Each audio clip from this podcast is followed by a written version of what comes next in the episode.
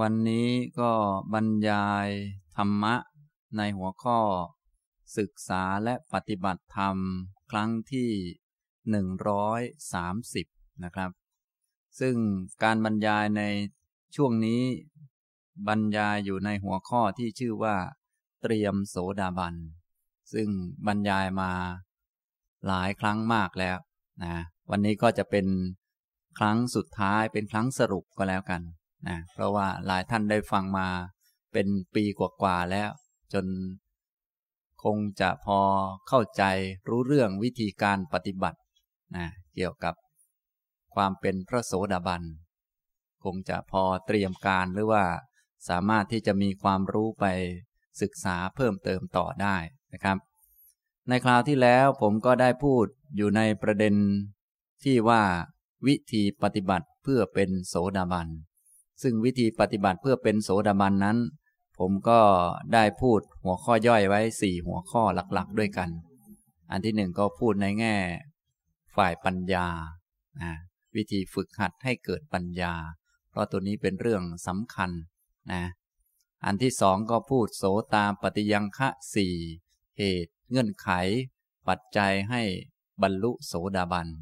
อันนี้สี่ข้อ แล้วก็ ข้อที่สามก็ได้พูดถึง ธรรมะที่เป็นพื้นฐาน เริ่มต้นตั้งแต่ศีลความไม่ประมาทเป็นต้น ซึ่งเป็นตัวอุปการะเป็นตัวเกื้อหนุนนะก็ได้พูดไป เยอะพอสมควรทีเดียว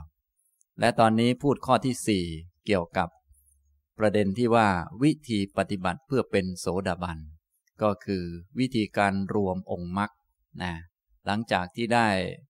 เข้าใจองค์มรรคแต่ละข้อมีธรรมะข้อโน้นข้อนี้ฝึกมาตามลำดับ ก็ต้องรู้จักวิธีที่จะเอาความดีหรือองค์มรรคทั้งหลายนั้นมารวมกันเข้า วิธีการผมก็ได้พูดไปหลายครั้งแล้วเช่นเดียวกัน หลายท่านก็คงจะได้ทราบถ้าได้ฟังมาโดยตลอด แต่บางท่านมาฟังบ้างไม่มาฟังบ้าง อันนี้ก็ต้องย้อนกลับไปฟังในคราวก่อนๆนะครับ อย่างนี้นะ ตอนนี้พูดอยู่ในประเด็นวิธีปฏิบัติเพื่อเป็นโสดาบัน ข้อที่สี่ก็คือ การรวมองค์มรรคซึ่งเป็นข้อสุดท้ายแล้ว ถ้ารวมองค์มรรคได้ก็จะได้มีดวงตาเห็นธรรม เกิดธรรมจักขุได้ วิธีการรวมองค์มรรคก็รวมลงในสมาธิ มีสมาธิคือความเป็นหนึ่งของจิต และมีองค์ทั้งเจ็ดแวดล้อม ถ้ายังไม่มียังไม่รวมกัน ก็ต้องมีสัมมาทิฏฐิเป็นหัวหน้าเสมอ แล้วก็ค่อยๆ พัฒนาองค์มรรคขึ้นมาเรื่อยๆ ฉะนั้นการที่จะเอาองค์มรรคมารวมกันได้ ก็ต้องมีหัวหน้าเขาเสมอ ก็คือสัมมาทิฏฐิความเห็นที่ถูกต้องนะถ้ายังไม่ครบถ้วนบริบูรณ์ก็ต้องมีสามองค์มรรคในการช่วยเหลือ กันทำงาน ก็คือมีสัมมาทิฏฐิ สัมมาวายามะและสัมมาสติอย่างนี้นะครับ ในคราวที่แล้วผมก็ได้กล่าวให้ฟังเหตุผลที่ต้องใช้สัมมาทิฏฐิเป็นหัวหน้า ก็เพราะว่า ผู้ที่มีสัมมาทิฏฐินั้น สัมมาสังกัปปะเป็นต้นก็จะมีพอเหมาะพอใช้การ พอดี ไม่เลยพอดีไปนะถ้าไม่มีสัมมาทิฏฐิ สัมมาสังกัปปะบางทีก็เลย เลยพอดี เหลือใช้ไป คิดดี แต่ดีเกินดีมันก็ไม่ดี ต้องคิดให้ดีให้มันพอดีให้มันเหมาะสม ให้มันถูกต้อง ถ้ามีสัมมาทิฏฐิ สัมมาสังกัปปะก็จะมีพอเหมาะพอดีนะบางท่านก็ไม่มีเลย ไม่มีเนคขมมะสังกัปปะเอาซะเลยอย่างนี้ก็ไม่เหมาะ ต้องให้มีเนคขมมะสังกัปปะ ให้มีอัพยาปาทสังกัปปะ อวิหิงสาสังกัปปะ ให้มันเหมาะสมให้มันถูกต้อง เนี่ยมีสัมมาทิฏฐิเป็นหัวหน้า สัมมาสังกัปปะจึงจะพอเหมาะ บางคนนี่ก็มีจนเกินไปก็มี คือคิดจะทิ้งไปหมดเลย จนจะไม่เอาอะไรสักอย่างเลย อย่างนี้แท้ที่จริงพวกเราจะต้องอาศัยปัจจัยต่างๆ เลี้ยงชีวิตจะทิ้งนั่นทิ้งนี่ไปก็ไม่ได้ แต่ให้คิดที่จะทิ้ง คิดที่จะทิ้ง บางคนก็ไม่คิดเลย ไม่คิดออกจากกามมาคุณเลย อย่างนี้ก็ผิดอยู่ บางคนคิดเลยเถิดเกินไปก็ผิดเหมือนกัน จึงต้องมีสัมมาทิฏฐินั้นเป็นหัวหน้า สัมมาสังกัปปะจึงจะพอเหมาะพอดี สัมมาวาจาและองค์มรรคอื่นๆ ก็จะพอเหมาะพอดีนะและอีกอย่างหนึ่งเหตุผลที่ต้องมีสัมมาทิฏฐิเป็นหัวหน้า ก็คือสำหรับผู้ที่มีสัมมาทิฏฐิเมื่อมีสัมมาทิฏฐิแล้ว ก็จะละมิจฉาทิฏฐิได้ บาปอกุศลธรรมเป็นอเนกประการที่เกิดจากมิจฉาทิฏฐิเป็นปัจจัย ก็จะถูกละได้เช่นกันนะต้องมีสัมมาทิฏฐินำหน้ามาอยู่เสมอ เพราะว่าเราต้องการละมิจฉาทิฏฐิก่อน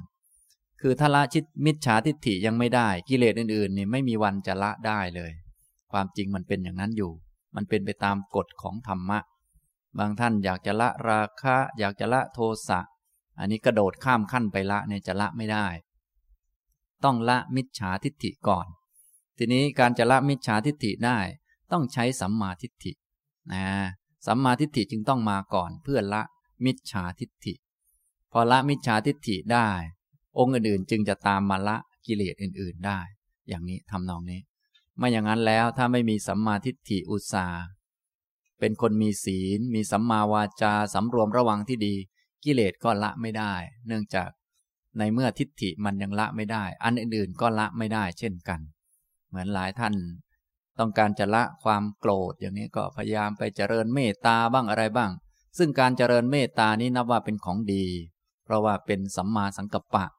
แต่อุตสาห์เจริญเมตตาบางทีก็โกรธมันหนักกว่าเดิมนะบางทีไปโกรธตัวเองอีกก็มีอุตสาห์เมตตามันแล้วก็ยังไปโกรธอีก โกรธทั้งเขาด้วยโกรธทั้งตัวเองที่ไปโกรธเขาด้วย ก็งงอยู่ไม่รู้ทำไงนะอย่างนี้จนบางทีเข้าใจผิดเพี้ยนไปว่า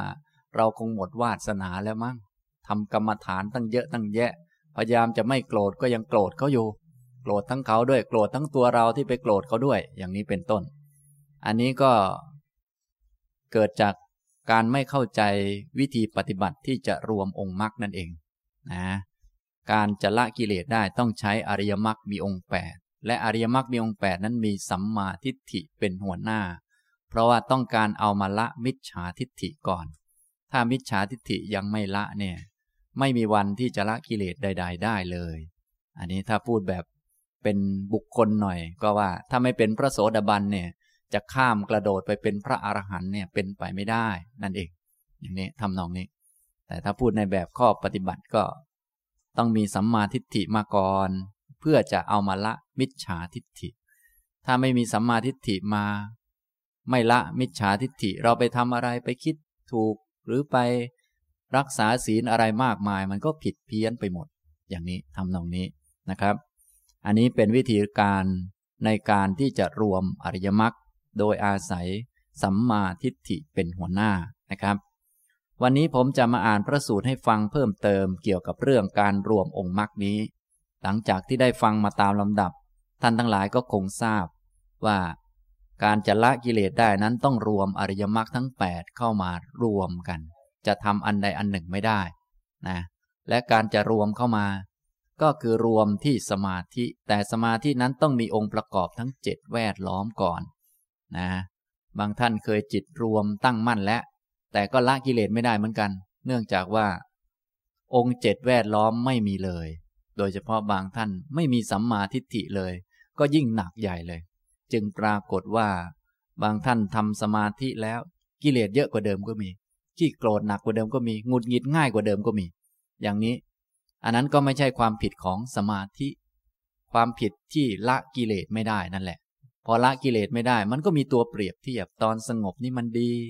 ตอนไม่สงบมันก็โอ้โหก็รุนแรงกว่าปกติ อย่างนี้ทำนองนี้นะครับ ฉะนั้นเราต้องตั้งทิฏฐิหรือตั้งความเห็นให้ตรงเกี่ยวกับการปฏิบัติ จะได้ปฏิบัติได้โดยถูกต้อง อุตสาห์ทำความเพียรจะได้ละกิเลสได้ ผมจะอ่านพระสูตรหนึ่งให้ฟัง จากคำพีสังยุตตนิกายมหาวารวักสูกะสูตร ข้อที่ เรื่องเกิดขึ้นที่กรุงสาวัตถี พระผู้มีพระภาคตรัสว่า ภิกษุทั้งหลาย เป็นไปไม่ได้เลย ที่เดือยข้าวสาลี หรือเดือยข้าวเหนียว ที่บุคคลตั้งไว้ไม่ตรง จักตำมือหรือเท้าที่ไปกระทบเข้า หรือทำให้เลือดออก ข้อนั้นเพราะเหตุไร เพราะตั้งเดือยข้าวไว้ไม่ตรง แม้ฉันใด เป็นไปไม่ได้เลยที่ภิกษุรูปนั้น มีทิฏฐิที่ตั้งไว้ผิด มีมัคคะภาวนาที่ตั้งไว้ผิดจักทำลายอวิชชา ให้วิชาเกิดขึ้นทำนิพพานให้แจ้ง ข้อนั้นเพราะเหตุไร เพราะตั้งทิฏฐิไว้ผิด ฉันนั้นเหมือนกัน ภิกษุทั้งหลาย เป็นไปได้ที่เดือยข้าวสาลี หรือเดือยข้าวเหนียว ที่บุคคลตั้งไว้ตรง จากตำมือหรือเท้าที่ไปกระทบเข้า หรือทำให้เลือดออก ข้อนั้นเพราะเหตุไร เพราะตั้งเดือยข้าวไว้ตรง แม้ฉันใด เป็นไปได้ที่ภิกษุรูปนั้น มีทิฏฐิที่ตั้งไว้ถูก มีมัคคภาวนาที่ตั้งไว้ถูกจักทำลายอวิชชา ให้วิชาเกิดขึ้นทำนิพพานให้แจ้ง ข้อนั้นเพราะเหตุไร เพราะตั้งทิฏฐิไว้ถูกฉันนั้นเหมือนกัน ภิกษุมีทิฏฐิที่ตั้งไว้ถูก มีมัคคภาวนาที่ตั้งไว้ถูก ย่อมทำลายอวิชชา ให้วิชาเกิดขึ้นทำนิพพานให้แจ้งอย่างไร คือภิกษุในธรรมวินัยนี้ เจริญสัมมาทิฏฐิ อันอาศัยวิเวก อาศัยวิราคะ อาศัยนิโรธะ น้อมไปในโวสักคะ เจริญสัมมาสังกัปปะ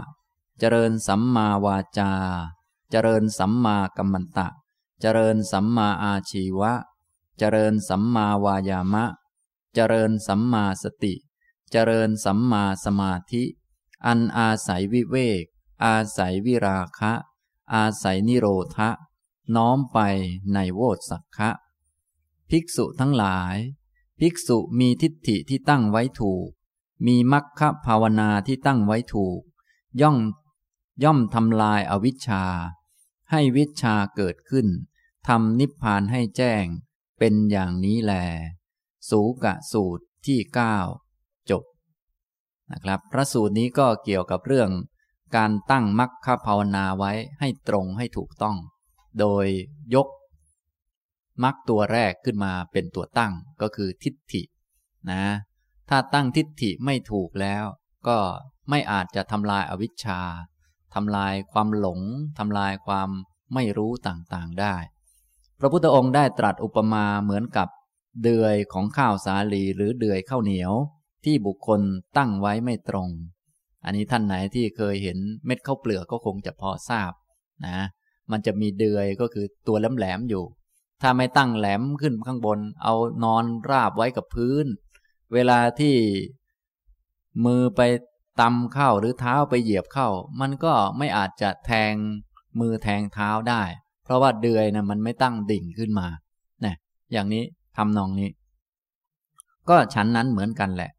ที่ทิฏฐิที่บุคคลตั้งไว้ผิดนะโดยเฉพาะความเห็นผิด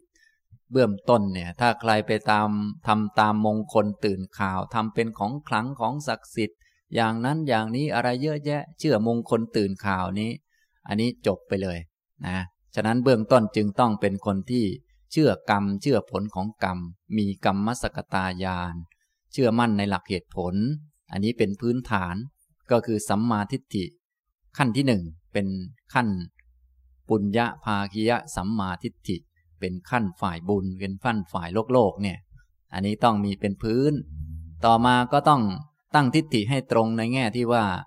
เราไม่ได้ปฏิบัติเพื่อตัวเพื่อตนนะ เราปฏิบัติเพื่อกำหนดรอบรู้ทุกข์เพื่อละเหตุแห่งทุกข์ต้องเอาทิฏฐิตัวที่ลึกซึ้งนี้ออกไป เพราะพวกเราโดยทั่วไปเนี่ย ถ้า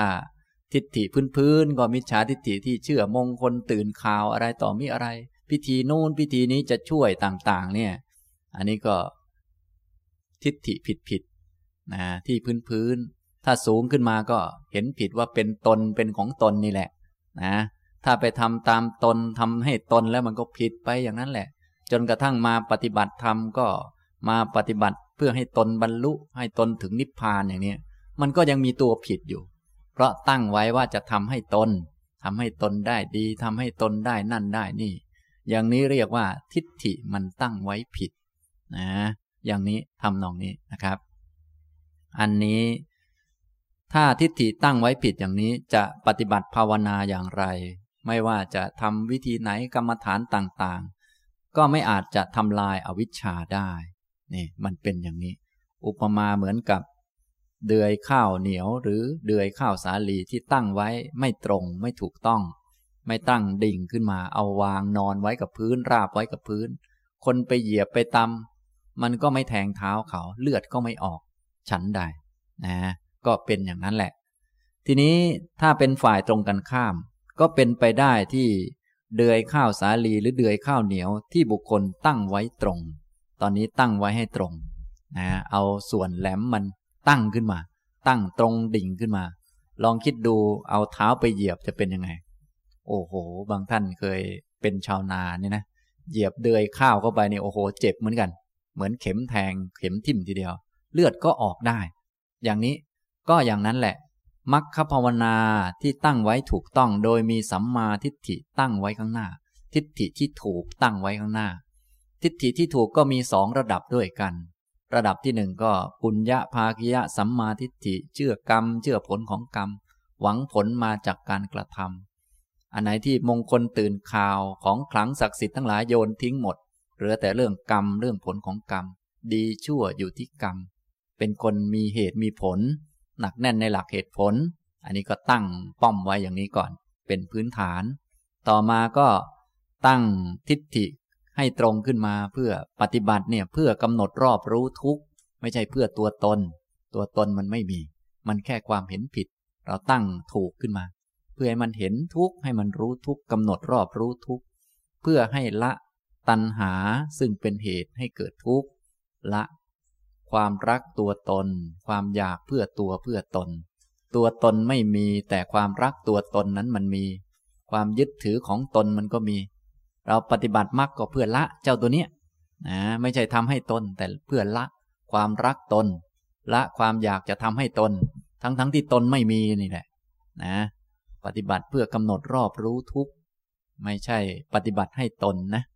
ปฏิบัติเพื่อให้รู้ว่ามันมีแต่ทุกข์มันไม่มีตน เอาความรักตนที่ผิดผิดนี้ออกไป เพราะความจริงตนมันไม่มี นั่นแหละ ความรักตน มันจึงผิดอยู่ เพราะนึกว่าตนมีก็เลยรักตนนี่มันยังผิดอยู่ จะเอาตัวนี้ออกละตัวนี้ ปฏิบัติเพื่อให้แจ้งนิพพาน เดินไปตามมรรคเนี่ยตั้งทิฏฐิไว้ตรงถูกอย่างนี้มรรคภาวนาก็ถูกต้องนะจะไปทำสัมมาทิฏฐิสัมมาสังกัปปะหรือปฏิบัติศีล สมถะวิปัสสนาก็ถูกต้อง เนื่องจากทิฏฐิตั้งไว้ถูก พอทิฏฐิตั้งไว้ถูกมรรคภาวนาตั้งไว้ถูกอย่างนี้ ก็จะสามารถเจริญอริยมรรคให้มารวมกันได้ ก็จะทำลายอาวิชชาได้ทำลายความไม่รู้ได้ เหมือนกับ เดือยเข้าเหนียวหรือเดือยข้าวสาลีที่มันตั้งตรงถูกต้อง ถ้าไปเหยียบเข้ามันก็ทำให้เลือดไหลได้ อย่างนี้ทำนองนี้ นะครับ นี่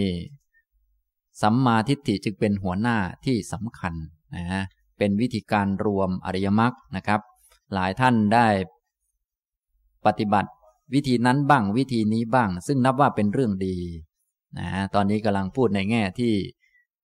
จะเอาดีทั้งหลายเหล่านั้นมารวมกันทำอย่างไร จะได้ละกิเลสได้ ก็คือต้องให้อริยมรรคทั้ง 8 มารวมกัน โดยมี สัมมาทิฏฐินั้นเป็นหัวหน้า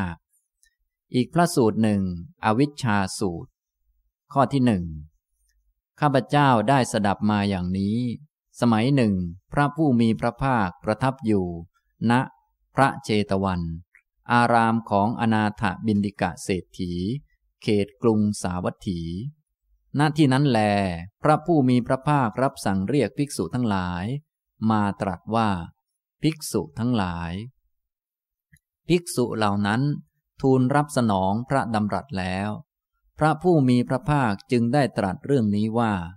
ภิกษุทั้งหลาย อวิชชาเป็นประธานแห่งการเข้าถึงอกุศลธรรมทั้งหลาย อหิริกะ อโนตตัปปะ ก็มีตามมาด้วย ผู้มีอวิชชาไม่เห็นแจ้ง ย่อมมีมิจฉาทิฏฐิ ผู้มีมิจฉาทิฏฐิ ย่อมมีสัมย่อมมีมิจฉาสังกัปปะ ผู้มีมิจฉาสังกัปปะ ย่อมมีมิจฉาวาจา ผู้มีมิจฉาวาจา ย่อมมีมิจฉากรรมันตะ ผู้มีมิจฉากรรมันตะ ย่อมมีมิจฉาอาชีวะ ผู้มีมิจฉาอาชีวะ ย่อมมีมิจฉาวายามะ ผู้มีมิจฉาวายามะ ย่อมมีมิจฉาสติ ผู้มีมิจฉาสติ ย่อมมีมิจฉาสมาธิ ภิกษุทั้งหลาย วิชา เป็นประธานแห่งการเข้าถึงกุศลธรรมทั้งหลาย หิริและโอตตะปะ ก็มีตามมาด้วย ผู้มีวิชาเห็นแจ้ง ย่อมมีสัมมาทิฏฐิ ผู้มีสัมมาทิฏฐิ ย่อมมีสัมมาสังกัปปะ ผู้มีสัมมาสังกัปปะ ย่อมมีสัมมาวาจา ผู้มีสัมมาวาจา ย่อมมีสัมมากัมมันตะ ผู้มีสัมมากัมมันตะ ย่อมมีสัมมาอาชีวะ ผู้มีสัมมาอาชีวะ ย่อมมีสัมมาวายามะ ผู้มีสัมมาวายามะ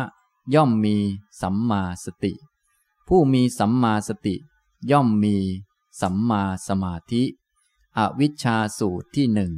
จบนะครับ พระสูตรนี้ก็บอก ทางแยกของการปฏิบัติให้เราเข้าใจ ได้ชัดเจน ก็คือต้องมีหัวหน้ามีความรู้เป็นตัวนำถ้ามีความไม่รู้เป็นตัวนำคืออวิชชาอวิชชานี้คือความไม่รู้เรื่องอริยสัจนะถ้าไม่รู้เรื่องอริยสัจเป็นตัวนำแล้ว จะทำให้เกิดมิจฉาทิฏฐิขึ้นนั้นทั้งหลายจึงต้องปฏิบัติด้วยความรู้ ถ้ายังไม่รู้ก็ต้องฟังพระพุทธเจ้าให้ดี ๆ โดยส่วนใหญ่พวกเราเวลาทำอะไรก็ทำด้วยอำนาจอวิชชา อวิชชามันใช้ให้เราไปทำกลัวเราจะไม่ได้ไปสวรรค์เราก็พากันไปทำบุญนะความจริงคือมีตัวเราไหมเนี่ย ไม่มีนะอวิชชามันบังตาอยู่ แล้วมันก็ใช้งานให้เราไปทำนั่นทำนี่ กลัวเราจะไม่ทันพระพุทธเจ้าองค์นี้ก็ ให้เรารีบไปทำความจริงมีเราไหมนะ่ะ ไม่มีมันก็อวิชชาเนี่ยมันเป็นอย่างนี้ มันวนอยู่นะ ดูเหมือนจะถูกแต่ว่า เกือบอยู่เรื่อยเลย มันวกไปวนมา เนี่ยมันลำบาก พระพุทธองค์ก็ได้ตรัสว่า ภิกษุทั้งหลาย อวิชชาเป็นประธานแห่งการเข้าถึงอกุศลธรรมทั้งหลายอกุศลก็คือ ความไม่ฉลาด ความไม่รู้นะส่วนกุศลก็คือความฉลาด เราต้องการเข้าถึงกุศลคือความฉลาด ไม่ใช่เข้าถึงบุญนะนะ เข้าถึงความฉลาด เข้าถึงปัญญาเข้าถึงความรู้นั่นเองนะหลายๆ ท่านพยายามเข้าถึงบุญ เดี๋ยวก็เวียนว่ายตายเกิดไปอีก บุญนั้นมันยังตกอยู่ในอำนาจของอวิชชา พวกเราจะต้องเข้าถึงกุศลคือความฉลาด กุศลระดับสูงก็คือมรรคนั่นเอง จึงต้องเริ่มต้นที่วิชาหรือว่าความรู้นะถ้าไม่มีความรู้ก็ต้องมาฟังให้รู้ รู้แล้วก็ต้องไปฝึกให้ถูกต้อง จึงจะได้ผล อย่างนี้นะครับ ฉะนั้นการที่จะได้ผลทำโดยถูกต้องทำให้เป็นมัชฌิมาปฏิปทา ให้เป็นทางที่พอดีเหมาะสมถูกต้องตามที่พระพุทธองค์สอนไว้นั้น เป็นเรื่องยากมาก ส่วนถ้าทำทำไปเนี่ยก็จะผิดผิดไปอย่างนั้นแหละนะฉะนั้นอย่าทำเป็นแบบคนไม่รู้เรื่อง ถ้าทำแบบไม่รู้เรื่องนี้ก็จะผิดนะ อย่างนี้ทำถูกนะมันยาก เหมือนที่ได้อุปมาว่า เหมือนเราจะยิงธนูให้เข้าเป้า เป้ามันก็เป็นจุดเล็กๆ จุดเดียว การยิงให้เข้าเป้าจึงเป็นเรื่องยากโดยธรรมชาติ ส่วนถ้าจะยิงให้ไม่เข้าเป้า ยิงยังไงก็ไม่เข้าเป้าอยู่แล้ว ขนาดจ้องจะยิงเข้าเป้ายังไม่ค่อยเข้าเลยบางคนเนี่ยนะเหมือนพวกเราทั้งหลายพยายามมาฟังธรรม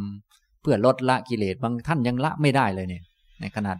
พยายามจะยิงเข้ายังไม่เข้าเลยเนี่ยคิดดูสินะแล้วยิง ไม่ถูกต้องตั้งแต่ต้นเนี่ย ยิงให้ตัวเราทำให้ตัวเราอย่างนี้ก็จบกันเลย ไม่มีวันลดกิเลสได้นะทำนองนี้นะครับ นี่พระพุทธองค์ได้ตรัส ภิกษุทั้งหลาย อวิชชาเป็นประธานแห่งการเข้าถึงอกุศลธรรมทั้งหลาย อหิริกะอโนตตัปปะก็มีตามมาด้วย วิธีสังเกตอวิชชาก็คือมันจะมีความไม่ละอาย กับไม่เกรงกลัวต่อ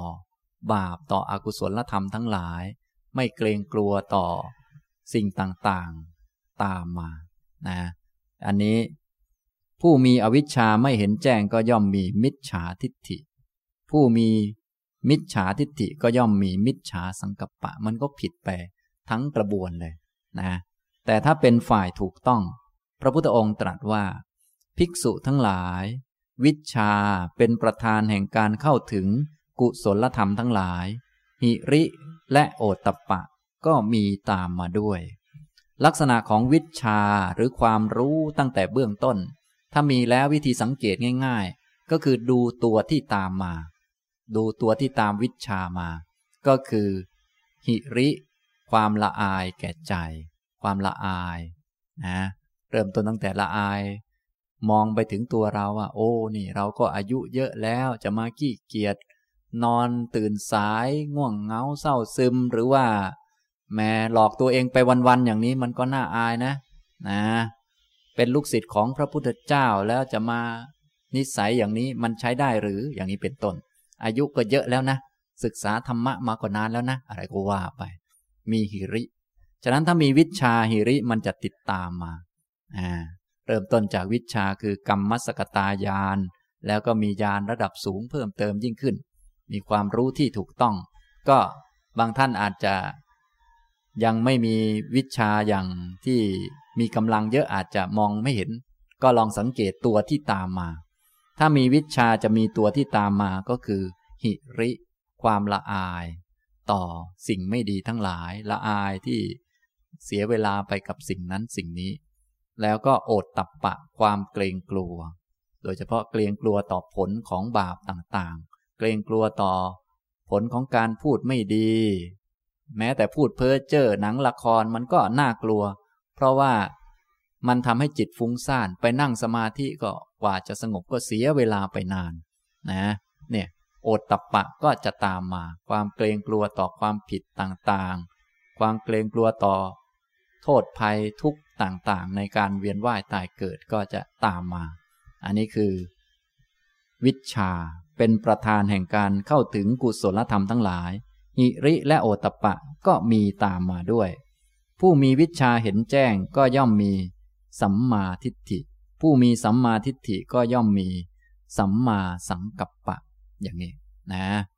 นี่เป็นวิธีในการที่จะเดินมาตามมรรคอย่างถูกต้อง ท่านทั้งหลายก็อย่าลืมจำให้ดีๆ แล้วก็ไปฝึกให้ดีๆ อุตสาห์ ทำความเพียรรักษาศีลทำสติทำสมาธิเป็นต้นถ้าละกิเลสไม่ได้ก็น่าเสียดายนะฉะนั้นจึงต้องรู้วิธีให้ดีๆ จึงจะสามารถละกิเลสได้ เป็นคนฉลาดเป็นคนมีปัญญาได้ ก็คือต้องเริ่มต้นที่ปัญญาเลย เริ่มต้นที่สัมมาทิฏฐิ เริ่มต้นที่วิชานะทีนี้ตัวสังเกตก็ต้องสังเกตตัวที่ตามมา ถ้าคนมีความรู้จะต้องมีความละอาย ต้องมีความเกรงกลัวต่อบาปต่อสิ่งไม่ดีทั้งหลายนะบางท่านก็อาจจะหลงได้ง่ายตรงนี้ เนื่องจากว่าตอนแรกๆ นึกว่ารู้ที่ไหนได้ โอ้หลงไปซะแล้วอย่างนี้ก็มี ก็สังเกตตัวตามมาก็แล้วกันนะถ้ามีวิชาและฮิริและโอตตะปะก็จะตามมา ถ้ามีอย่างนี้ก็เป็นไปได้ที่จะเกิดสัมมาทิฏฐิ พอมีสัมมาทิฏฐิก็มีสัมมาสังกัปปะติดตามกันมาได้ อย่างนี้ทำนองนี้นะครับ อันนี้ก็เป็นลักษณะที่ดูง่ายๆสำหรับพวกเราที่เป็นนักปฏิบัติธรรม ถ้าปฏิบัติแล้วถูกต้องก็คือต้องมีหิริโอตปะ หรือพูดทางเราง่าย ๆ ก็คือต้องมีศีลนั่นเองนะถ้าปฏิบัติถูกต้องเนี่ยไม่ต้องพูดถึงสมาธิเยอะ ไม่ต้องพูดถึงสติเยอะ ไม่ต้องพูดถึงปัญญามาก ปฏิบัติถูกต้องให้ดูศีล เท่านั้นก็พอแล้วนะให้ดูว่าสำรวมระวังดีไหม มีหิริมีโอตตะปะไหม กายวาจาดีไหม เท่านี้แหละนะเป็นพื้นฐานเบื้องต้นของคนมีปัญญา ถึงเราจะมีสมาธิเยอะ แต่ว่าหิริโอตตะปะไม่มีเดี๋ยวมันก็พัง สติเยอะแต่ปัญญาไม่มี เดี๋ยวมันก็พัง สู้กิเลสไม่ได้ แต่ถ้ามีปัญญาอย่างถูกต้องจะมีหิริโอตตะปะ สำรวมระมัดระวัง มีความละอายต่อความชั่วกลัวต่อความผิดพลาดกลัวต่อเรื่องนั้นเรื่องนี้ต่างๆ ในโลก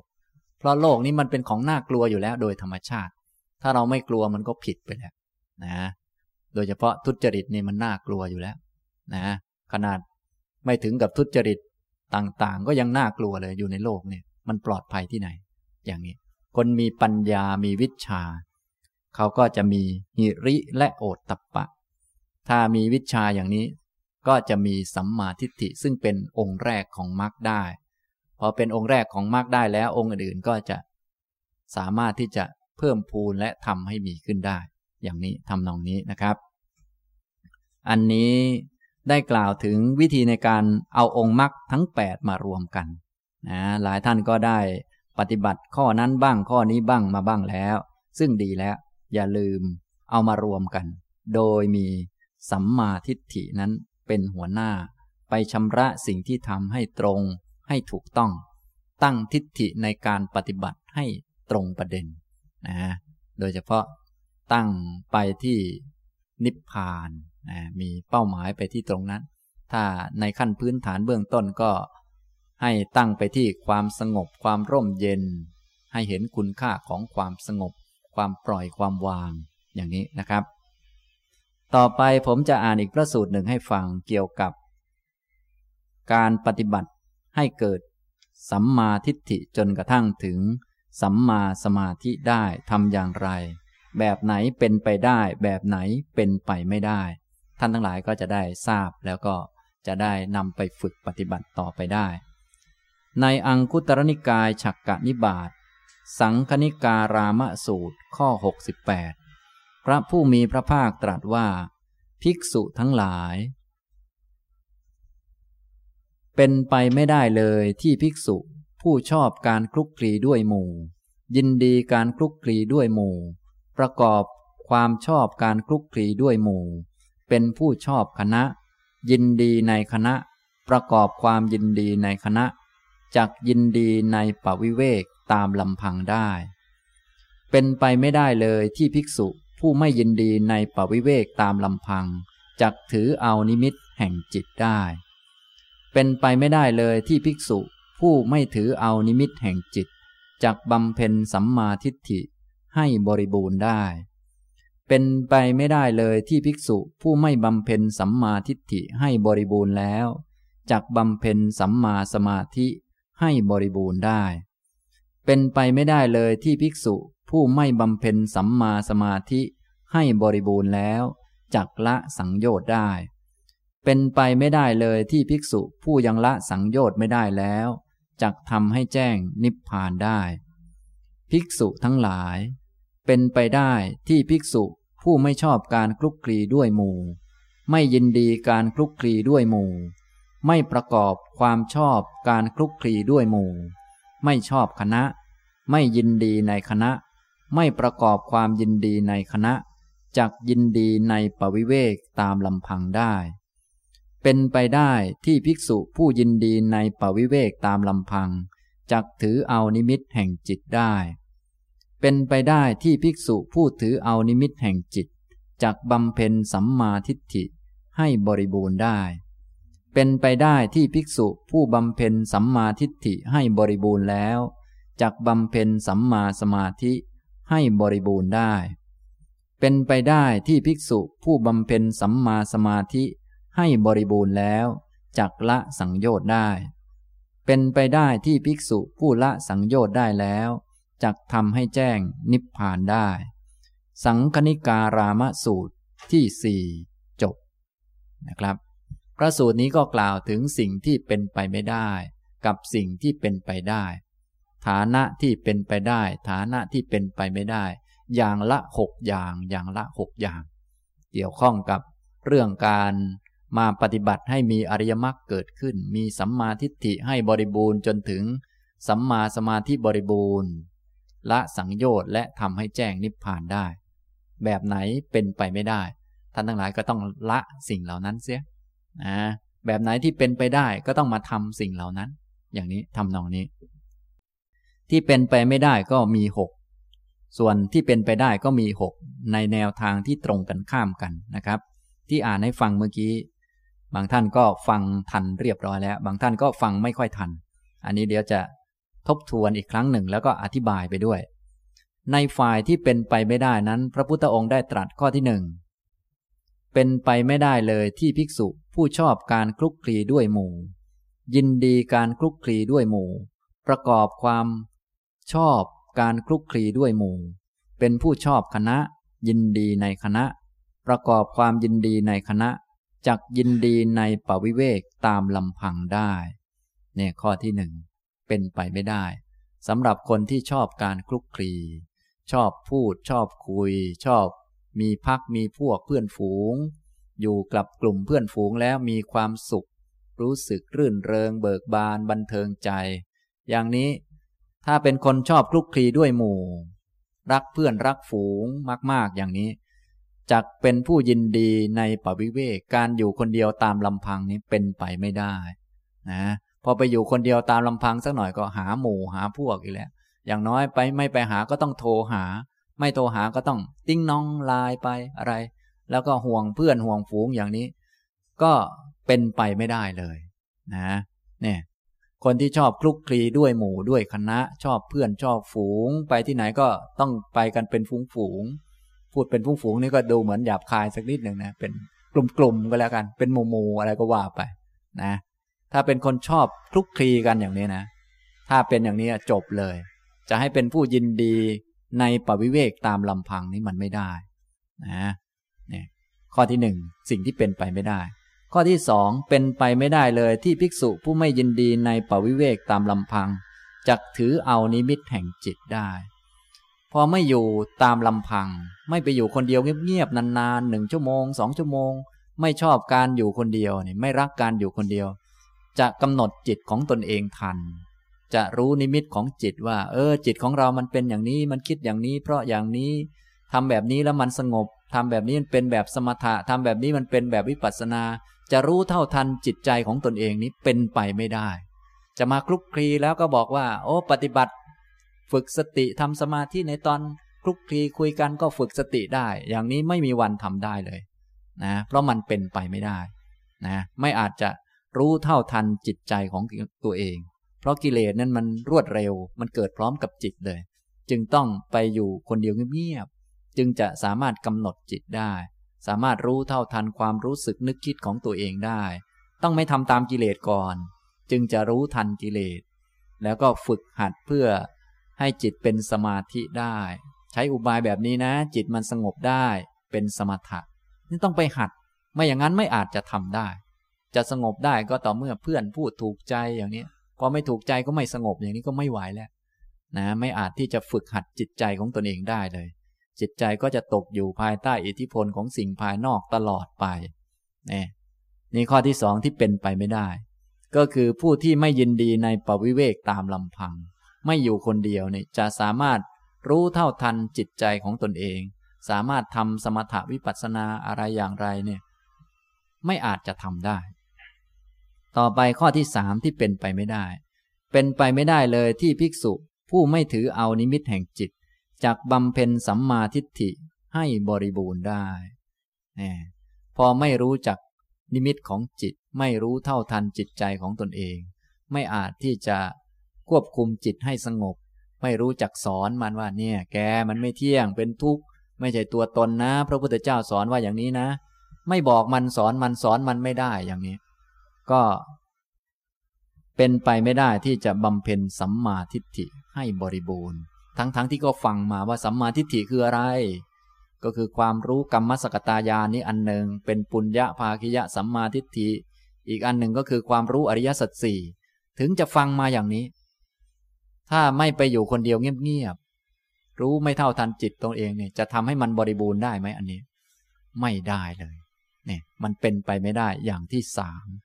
นะทีนี้พอสัมมาทิฏฐิไม่ได้ องค์มรรคอื่นๆก็ไม่ได้ไปด้วย ท่านก็กล่าวเป็นไปไม่ได้ข้อที่สี่เป็นไปไม่ได้เลยที่ภิกษุผู้ไม่บำเพ็ญสัมมาทิฏฐิ ให้บริบูรณ์แล้วจักบำเพ็ญสัมมาสมาธิให้บริบูรณ์ได้ พอสัมมาทิฏฐิมันบริบูรณ์ไม่ได้มันไม่มี สัมมาสมาธิก็ไม่มีทำให้บริบูรณ์ไม่ได้นะถ้าองค์มรรคไม่บริบูรณ์ ไม่มีสัมมาทิฏฐิเป็นต้นจนถึงสัมมาสมาธิจะละกิเลสได้ไหม ก็ไม่ได้ ท่านก็ว่า ข้อที่ห้าเป็นไปไม่ได้เลยที่ภิกษุผู้ไม่บำเพ็ญสัมมาสมาธิให้บริบูรณ์แล้วจักละสังโยชน์ได้นะองค์มรรคแปดไม่ครบเนี่ยไม่มีวันละกิเลสได้เลยทำยังไงก็ละกิเลสไม่ได้ มันเป็นอย่างนั้นมันเป็นฝ่ายเป็นไปไม่ได้ ทีนี้ละกิเลสไม่ได้แล้วไม่ปล่อยไม่วางเนี่ยจะถึงนิพพานได้ไหม จะแจ้งนิพพานได้ไหม มันก็ไม่ได้ เพราะนิพพานเนี่ยจะไปถึงได้ ก็ต่อเมื่อต้องทิ้งปล่อยวางทั้งโลกเสีย แล้วก็ไปนิพพาน ตอนนี้ยังยึดอยู่เลยละสังโยชน์ไม่ได้ มันก็แจ้งนิพพานไม่ได้ ก็เป็นข้อที่หกเป็นไปไม่ได้เลยที่ภิกษุผู้ยังละสังโยชน์ไม่ได้แล้วจะทำให้แจ้งนิพพานได้ นี่ก็หกข้อ ในสิ่งที่เป็นไปไม่ได้ ส่วนสิ่งที่เป็นไปได้ก็ตรงกันข้ามนะพวกเราต้องมาอยู่ฝ่ายที่เป็นไปได้เนี่ย เพราะพวกเรานี่คงจะเป็นไปได้เนาะนะถ้าดีที่สุดก็เป็นไปได้ข้อสุดท้ายนั่นแหละ คือทำให้แจ้งนิพพานได้ พระพุทธเจ้าของเราก็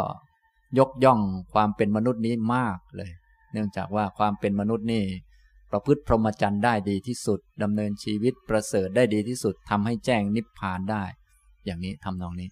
ฉะนั้นท่านทั้งหลายได้เกิดเป็นมนุษย์แล้วก็เป็นไปได้ที่จะทำให้แจ้งนิพพาน อันนั้นเป็นข้อที่6 แต่ก่อนจะได้ข้อที่ 6 ต้องผ่านข้อที่ 5 ก่อน ต้องละสังโยชน์ก่อน ว่าไปแล้วทุกท่านเป็นไปได้ที่จะละกิเลส เป็นไปได้ไหมครับเนี่ย เป็นไปได้นะแต่การจะได้ข้อที่ 5 นี้ ต้องได้ข้อที่ 4 ก่อน เป็นไปได้ที่จะทำสมาธิได้ เป็นไปได้ไหมครับ จะทำสมาธิจิตสงบเป็นหนึ่งได้เนี่ยได้ได้ แต่ก่อนจะได้ข้อนี้ต้องได้ ข้อที่สามก่อน ก็คือต้องได้สัมมาทิฏฐิก่อน ต้องมีความเห็นที่ถูกต้อง ต้องบำเพ็ญความเห็นที่ตรงที่ถูกต้องให้บริบูรณ์ก่อนนะก็เป็นไปได้ ทีนี้การจะได้ข้อสามเนี่ย ต้องมีข้อสองก่อน ก็คือต้องกำหนดจิตตัวเองได้ รู้เท่าทัน ความคิดความรู้สึก สามารถที่จะรู้จักอุบายในการทำให้จิตของตนสงบลง เวลานั่งอยู่คนเดียวเนี่ย เราจะเรียนรู้มันได้ทำยังไงมันจะสงบ อันนี้ต้องไปหาอุบายแล้วนะจะเอาอุบายของคนอื่นมาซ้ำกับเขานี่ไม่ได้ เพราะเวลาเราอยู่คนเดียวเราจะรู้เลยว่าแหมมันคิดนู่นคิดนี่จะทำยังไงให้มันมารวมอยู่ที่นี่ แล้วจะยกข้อธรรมะอะไรมาพิจารณามันจึงจะได้ปัญญา ที่เรียนมาก็ดีๆ ทั้งนั้นอะกรรมฐาน แต่ตอนอยู่คนเดียวเนี่ยแหมมันยากนะ ที่จะทำให้มันสงบได้ ก็รู้อยู่ต้องรู้ลมหายใจ แต่บางคนรู้ไปทีไรก็หลับทุกที นะบางคนเคยท่องมาว่าอ้าต้องผมคนเล็บฟันหนังซะหน่อย ท่องไปสักสองสารอบก็เครียดแหละ อย่างนี้ก็มีนี่ทำนองนี้นะครับ นี่ ก็ข้อที่สองส่วนข้อที่หนึ่งก็คือ ไม่ชอบการคลุกคลีด้วยหมูนี่แหละ จึงจะยินดีในปวิเวกตามลำพังได้นะถ้าเรียงเป็นลำดับในฝ่ายที่เป็นไปได้ พระองค์ก็ตรัสว่า ข้อที่หนึ่ง เป็นไปได้ที่ภิกษุ ผู้ไม่ชอบการคลุกคลีด้วยหมู่ ไม่ยินดีการคลุกคลีด้วยหมู่ ไม่ประกอบความชอบการคลุกคลีด้วยหมู่ ไม่ชอบคณะ ไม่ยินดีในคณะ ไม่ประกอบความยินดีในคณะจักยินดีในปวิเวกตามลำพังได้ เนี่ยข้อที่หนึ่งนะข้อที่หนึ่งที่เป็นไปได้ก็คือ ผู้ที่ไม่ชอบการคลุกคลี ฉะนั้นท่านทั้งหลายถ้าต้องการที่จะยินดีในการอยู่ตามลำพัง เพราะว่าการปฏิบัติธรรมเนี่ยต้องเป็นพวกที่คิดเนคขมมะคิดจะออก คืออยู่ตามลำพัง เป็นมีความสุขที่ได้อยู่ตามลำพัง เพราะเป็นเวลาที่ดีเราจะได้ทำสมาธิจเจริญวิปัสสนาได้เต็มที่ แต่การจะยินดีการอยู่ตามลำพังได้ จะต้องไม่ชอบการคลุกคลี ไม่ชอบหมู่ ไม่ชอบคณะ ไม่ชอบการพูด ไม่ชอบการคุย ชอบความสงบมากกว่า ชอบที่ไม่มีคน ชอบนิ่งๆมากกว่า ไม่ชอบหาเรื่อง ชอบไม่มีเรื่องมากกว่านะถ้าไม่มีอะไรจะคุยก็ชอบอยู่นิ่งๆ ไม่ไปหาเรื่องมาคุย ไม่ไปหาเรื่องมาคิดนะไม่ไปหาเรื่องมานั่น มาทำโน่นทำนี่ ไม่ไปหาโปรเจกต์มาลงทุนต่างๆ อยู่นิ่งๆนะอย่างนี้ ถ้าเป็นอย่างนี้ ก็เป็นไปได้ที่จักยินดีในการอยู่ลำพังได้ ในปวิเวกตามลำพังได้นะอันนี้ขั้นที่หนึ่งนะครับ ท่านทั้งหลายก็อย่าลืมไปฝึกหัดเอานะข้อที่หนึ่งนี่บางท่านแค่ข้อที่หนึ่งก็ชักจะไม่ผ่านแล้ว นิพพานอยู่ข้อที่หกนู่นนะ ต้องผ่านข้อที่หนึ่งก่อนนะ นะ ก็คือต้องไม่ยินดี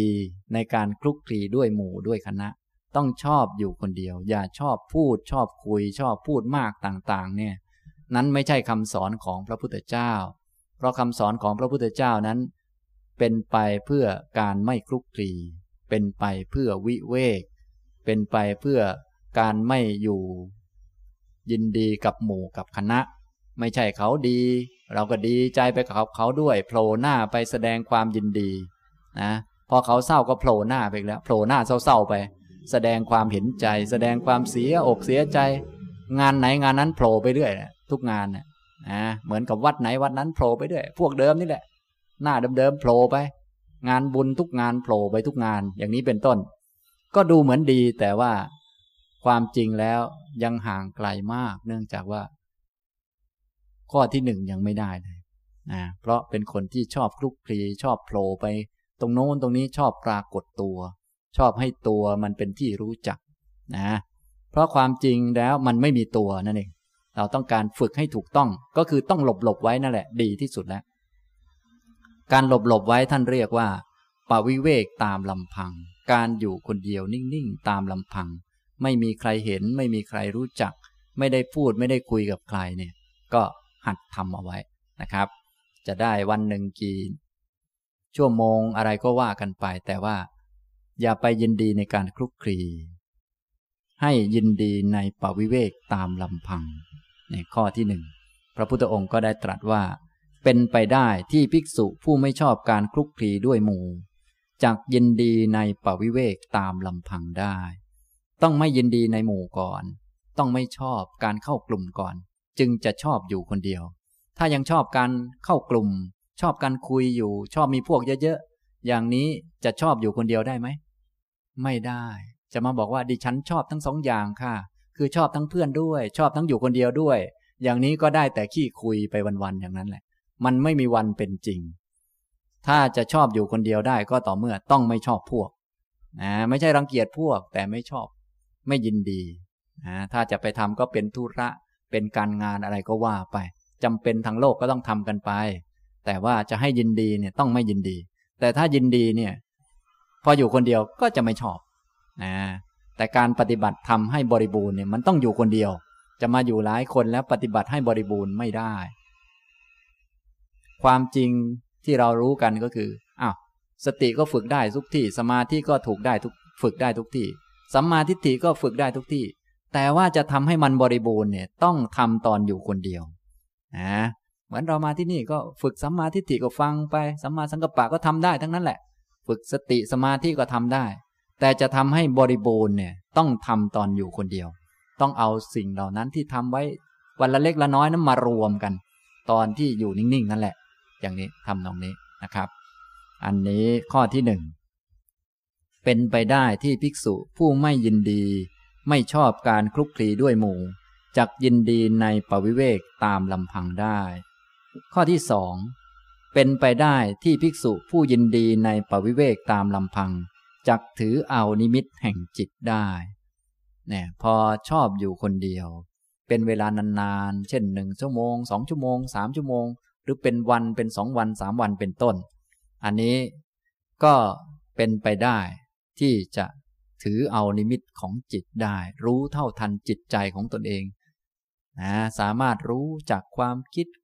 ความรู้สึกต่างๆ ถ้าไม่สงบแล้ว ใช้อุบายอย่างไรทำให้มันสงบ หลอกล่อมันยังไง มันจึงจะสงบ จ้องยกข้อธรรมะชุดไหนขึ้นมา จึงจะพิจารณาอนิจจังทุกขังอนัตตาเจริญวิปัสสนาได้เนี่ยเราก็จะได้สามารถรู้จัก ตอนนี้เราก็เรียนสมถกรรมฐานก็เรียนไปเพียบเลย แต่ว่าถ้าไม่อยู่คนเดียวจะรู้จักไหมทำกรรมฐานไหนมันถึงจะสงบ ไม่รู้เลย เพราะไม่เคยสงบเลย มีแต่เรื่องฟุ้งอยู่นั่นนะพุทโธก็ พุทโธได้สองสามคำเสร็จแล้วก็พูดกับเพื่อน เลิกพูดกับเพื่อนก็พุทโธอยู่สองสาคำมันไม่พอที่จะรู้จักว่า เอสมถะมันเป็นยังไง สมาธิมันเป็นยังไงนะจึงต้องไปอยู่ปวิเวกตามลำพังก่อน จึงจะสามารถรู้นิมิตของจิตเครื่องหมายของจิตต่างๆได้ รู้จักว่าจิตตัวเองเนี่ยนะโดยไม่ต้องพึ่งพาอาศัยชาวบ้านเขาเนี่ยทำยังไงมันจะสงบ บางคนก็ โอ้ยดิฉันไม่สงบเลย อาจารย์ช่วยพูดให้สงบหน่อย พูดไปพูดมา จนอาจารย์สงบแล้ว มันผู้ฟังยังไม่สงบเลย วุ่นอยู่ลำบากแหมอย่างนี้ทำนองนี้ส่วนนิมิตของจิตนี้ก็คือ เราไปอยู่คนเดียว มันไม่สงบ ใช้อุบายอย่างไร มันจึงจะสงบจิตมันวิ่งออกไปข้างนอก ใช้อุบายอย่างไรมันจึงจะตะล่อมเข้ามาได้ มันไม่เห็นความจริงทำยังไงจะเห็นความจริงนี่อันนี้มันเป็นต้องเรื่องต้องฝึกเอานะ และต้องทำเอาเองด้วยคนอื่นทำให้ไม่ได้ แม้พระพุทธองค์ก็พระองค์ก็สอนให้ สอนแล้วพระองค์ก็ไล่ไปนะนั่นใต้ต้นไม้ นั่นที่ว่างจากเรือน เธอก็ต้องไปทำความเพียรเพ่งเอาเอง อย่างนี้ทำนองนี้นะอันนี้ก็ข้อที่สองเป็นไปได้ที่ภิกษุผู้ยินดีในปวิเวกตามลำพัง จักถือเอานิมิตแห่งจิตได้ ต่อไปข้อที่สาม เป็นไปได้ที่ภิกษุผู้ถือเอานิมิตแห่งจิตจักบำเพ็ญสัมมาทิฏฐิให้บริบูรณ์ได้ นี่องค์มรรคข้อแรก ฉันการจะทำองค์มรรคข้อแรกได้เนี่ยต้องเป็นคนที่อยู่เงียบๆคนเดียวเป็น จึงจะทำให้บริบูรณ์นะถ้ายังทำแบบนั้นไม่ได้จะทำให้บริบูรณ์ก็เป็นไปไม่ได้ พวกเราอยู่ที่นี่ เราก็มาฟังทำก็เป็นเงื่อนไขอันหนึ่งทำให้เกิดสัมมาทิฏฐิก็ดีมากแล้ว อยู่ที่ไหนเราก็หัดโยนิโสไปอะไรไปก็ถูกแล้ว ถูกต้องแล้ว แต่การจะทำให้มันบริบูรณ์เนี่ย ต้องยินดีในการอยู่คนเดียว ตามลำพัง แล้วก็กำหนดจิตใจของตนเองเป็นทำให้สงบอย่างไรทำวิปัสสนาเห็นความจริง พิจารณาโยนิโสแง่มุมไหนจึงจะ น้อมนำจิตของตนได้ เนี่ยก็ต้องไปฝึกเอา ถ้าทำแบบนี้ได้นั่นแหละ ก็เป็นไปได้ที่จะบำเพ็ญสัมมาทิฏฐิให้บริบูรณ์ได้ โดยเริ่มต้นตั้งแต่ ความรู้เรื่องกรรมเรื่องผลของกรรม รู้การเวียนว่ายตายเกิดที่เป็นไปตามกรรม จนกระทั่งรู้เรื่องสัจจะทั้งสี่อันนี้นะครับฉะนั้นตอนนี้เรามาฟังก็เหมือนกับเป็นข้อมูลเอาไว้ เป็นปรโตโคสะ แล้วก็หัดโยนิโสเอาไว้ เป็นการฝึกหัดความเคยชินความคุ้นเคย แต่มันจะมารวมประชุมกันเพื่อให้สำเร็จผลเนี่ยต้องอยู่เงียบ อยู่เงียบๆแล้วก็ค่อย ๆ นึกพิจารณาดูนะ อย่างนี้นะครับทำนองนี้ นี้เป็นความเป็นไปได้ข้อที่สามพอบำเพ็ญสัมมาทิฏฐิให้บริบูรณ์ได้ก็เป็นไปได้ที่จะทำข้อที่สี่ได้ ข้อที่สี่เป็นไปได้ที่ภิกษุผู้บำเพ็ญสัมมาทิฏฐิ ให้บริบูรณ์แล้วจักบำเพ็ญสัมมาสมาธิให้บริบูรณ์ได้ท่านก็เอาองค์มรรคข้อที่ 8 มาตรัสเลย ราะว่าในระหว่างนั้นก็คงทราบกันอยู่แล้วนะก็บำเพ็ญสัมมาทิฏฐิบริบูรณ์ก็เป็นไปได้ที่จะทำสัมมาสังกัปปะ สัมมาวาจา สัมมากัมมันตะ สัมมาชีวะ สัมมาวายามะ สัมมาสติ จนกระทั่งถึงสัมมาสมาธิให้บริบูรณ์ได้เอามารวมกันได้ พอบริบูรณ์พร้อมระดับหนึ่งก็จะได้ละสังโยชน์ระดับหนึ่งเป็นพระโสดาบันเป็นพระสกทาคามีพระอนาคามี ถ้าเต็มบริบูรณ์ก็ ครบทั้งหมดร้อยเปอร์เซ็นต์แล้วก็เป็นพระอรหันต์ไป อย่างนี้ทำนองนี้นะครับ นี่ นี่แหละ สัมมาทิฏฐิก็เลยเป็นสิ่งที่มาก่อนเสมอ ต้องทำให้บริบูรณ์เท่านั้น อันอื่นๆ จึงจะบริบูรณ์ได้ ถ้าสัมมาทิฏฐิไม่บริบูรณ์แล้ว ไม่รู้เรื่องสัมมาทิฏฐิไม่ทำสัมมาทิฏฐิให้ดีแล้ว จะมุ่งหวังว่าทำสติให้บริบูรณ์ทำสมาธิให้บริบูรณ์นี่ ไม่มีวันเป็นไปได้เลย มันเป็นไปไม่ได้ท่านทั้งหลายจะต้องฟังเหล่านี้ให้ดีๆ จะได้ทำให้ถูกต้องนะครับนะต่อมาข้อที่ห้าเป็นไปได้ที่ภิกษุผู้บำเพ็ญสัมมาสมาธิให้บริบูรณ์แล้วจักละสังโยชน์ได้นะต้องบำเพ็ญสัมมาทิฏฐิจนถึงสัมมาสมาธิทั้ง 8 อย่างมารวมกันจึงจะละสังโยชน์ได้ ถ้าบริบูรณ์เต็มร้อยก็ละสังโยชน์ได้ทั้งหมด ถ้าไม่เต็มร้อยก็ละบางส่วน อย่างที่เราเรียนกันตอนนี้ก็ เรื่องโสดาบันก็ละสังโยชน์ได้สามสักกายทิฏฐิวิจิกิจฉาสีลัมพตะปรามาตเนี่ยท่านพระโสดาบันก็ทำสัมมาทิฏฐิให้บริบูรณ์แล้ว ส่วนสัมมาสังกัปปะเป็นต้นยังไม่บริบูรณ์นะก็ได้ระดับหนึ่ง แต่ถ้าทำจนบริบูรณ์ครบถ้วนเป็นพระอรหันต์ก็ละสังโยชน์ได้ทั้งหมด อย่างนี้นะครับ สรุปว่าการจะละกิเลสเนี่ยก็ด้วยมรรคทั้ง 8 เท่านั้น จะใช้อันใดอันหนึ่งไม่ได้ ให้ท่านทั้งหลายจำแม่นๆ จะได้ทำให้ถูกต้องนะจะเอาแค่สติเยอะมาละกิเลสก็ไม่ได้ จะเอาแค่สมาธิเยอะมาละกิเลสก็ไม่ได้ หรือแค่เอาศีลมาละกิเลสนี่ยังจบกันเลยไม่ได้เลย หรือคิดดีๆ แล้วละกิเลสนี่ก็ไม่ได้ อย่างนี้ทำนองนี้ ต้ององค์ทั้งแปดมา ละกิเลส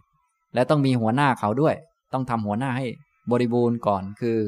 สัมมาทิฏฐิอย่างนี้ และสัมมาทิฏฐิจะทำได้ ต้อง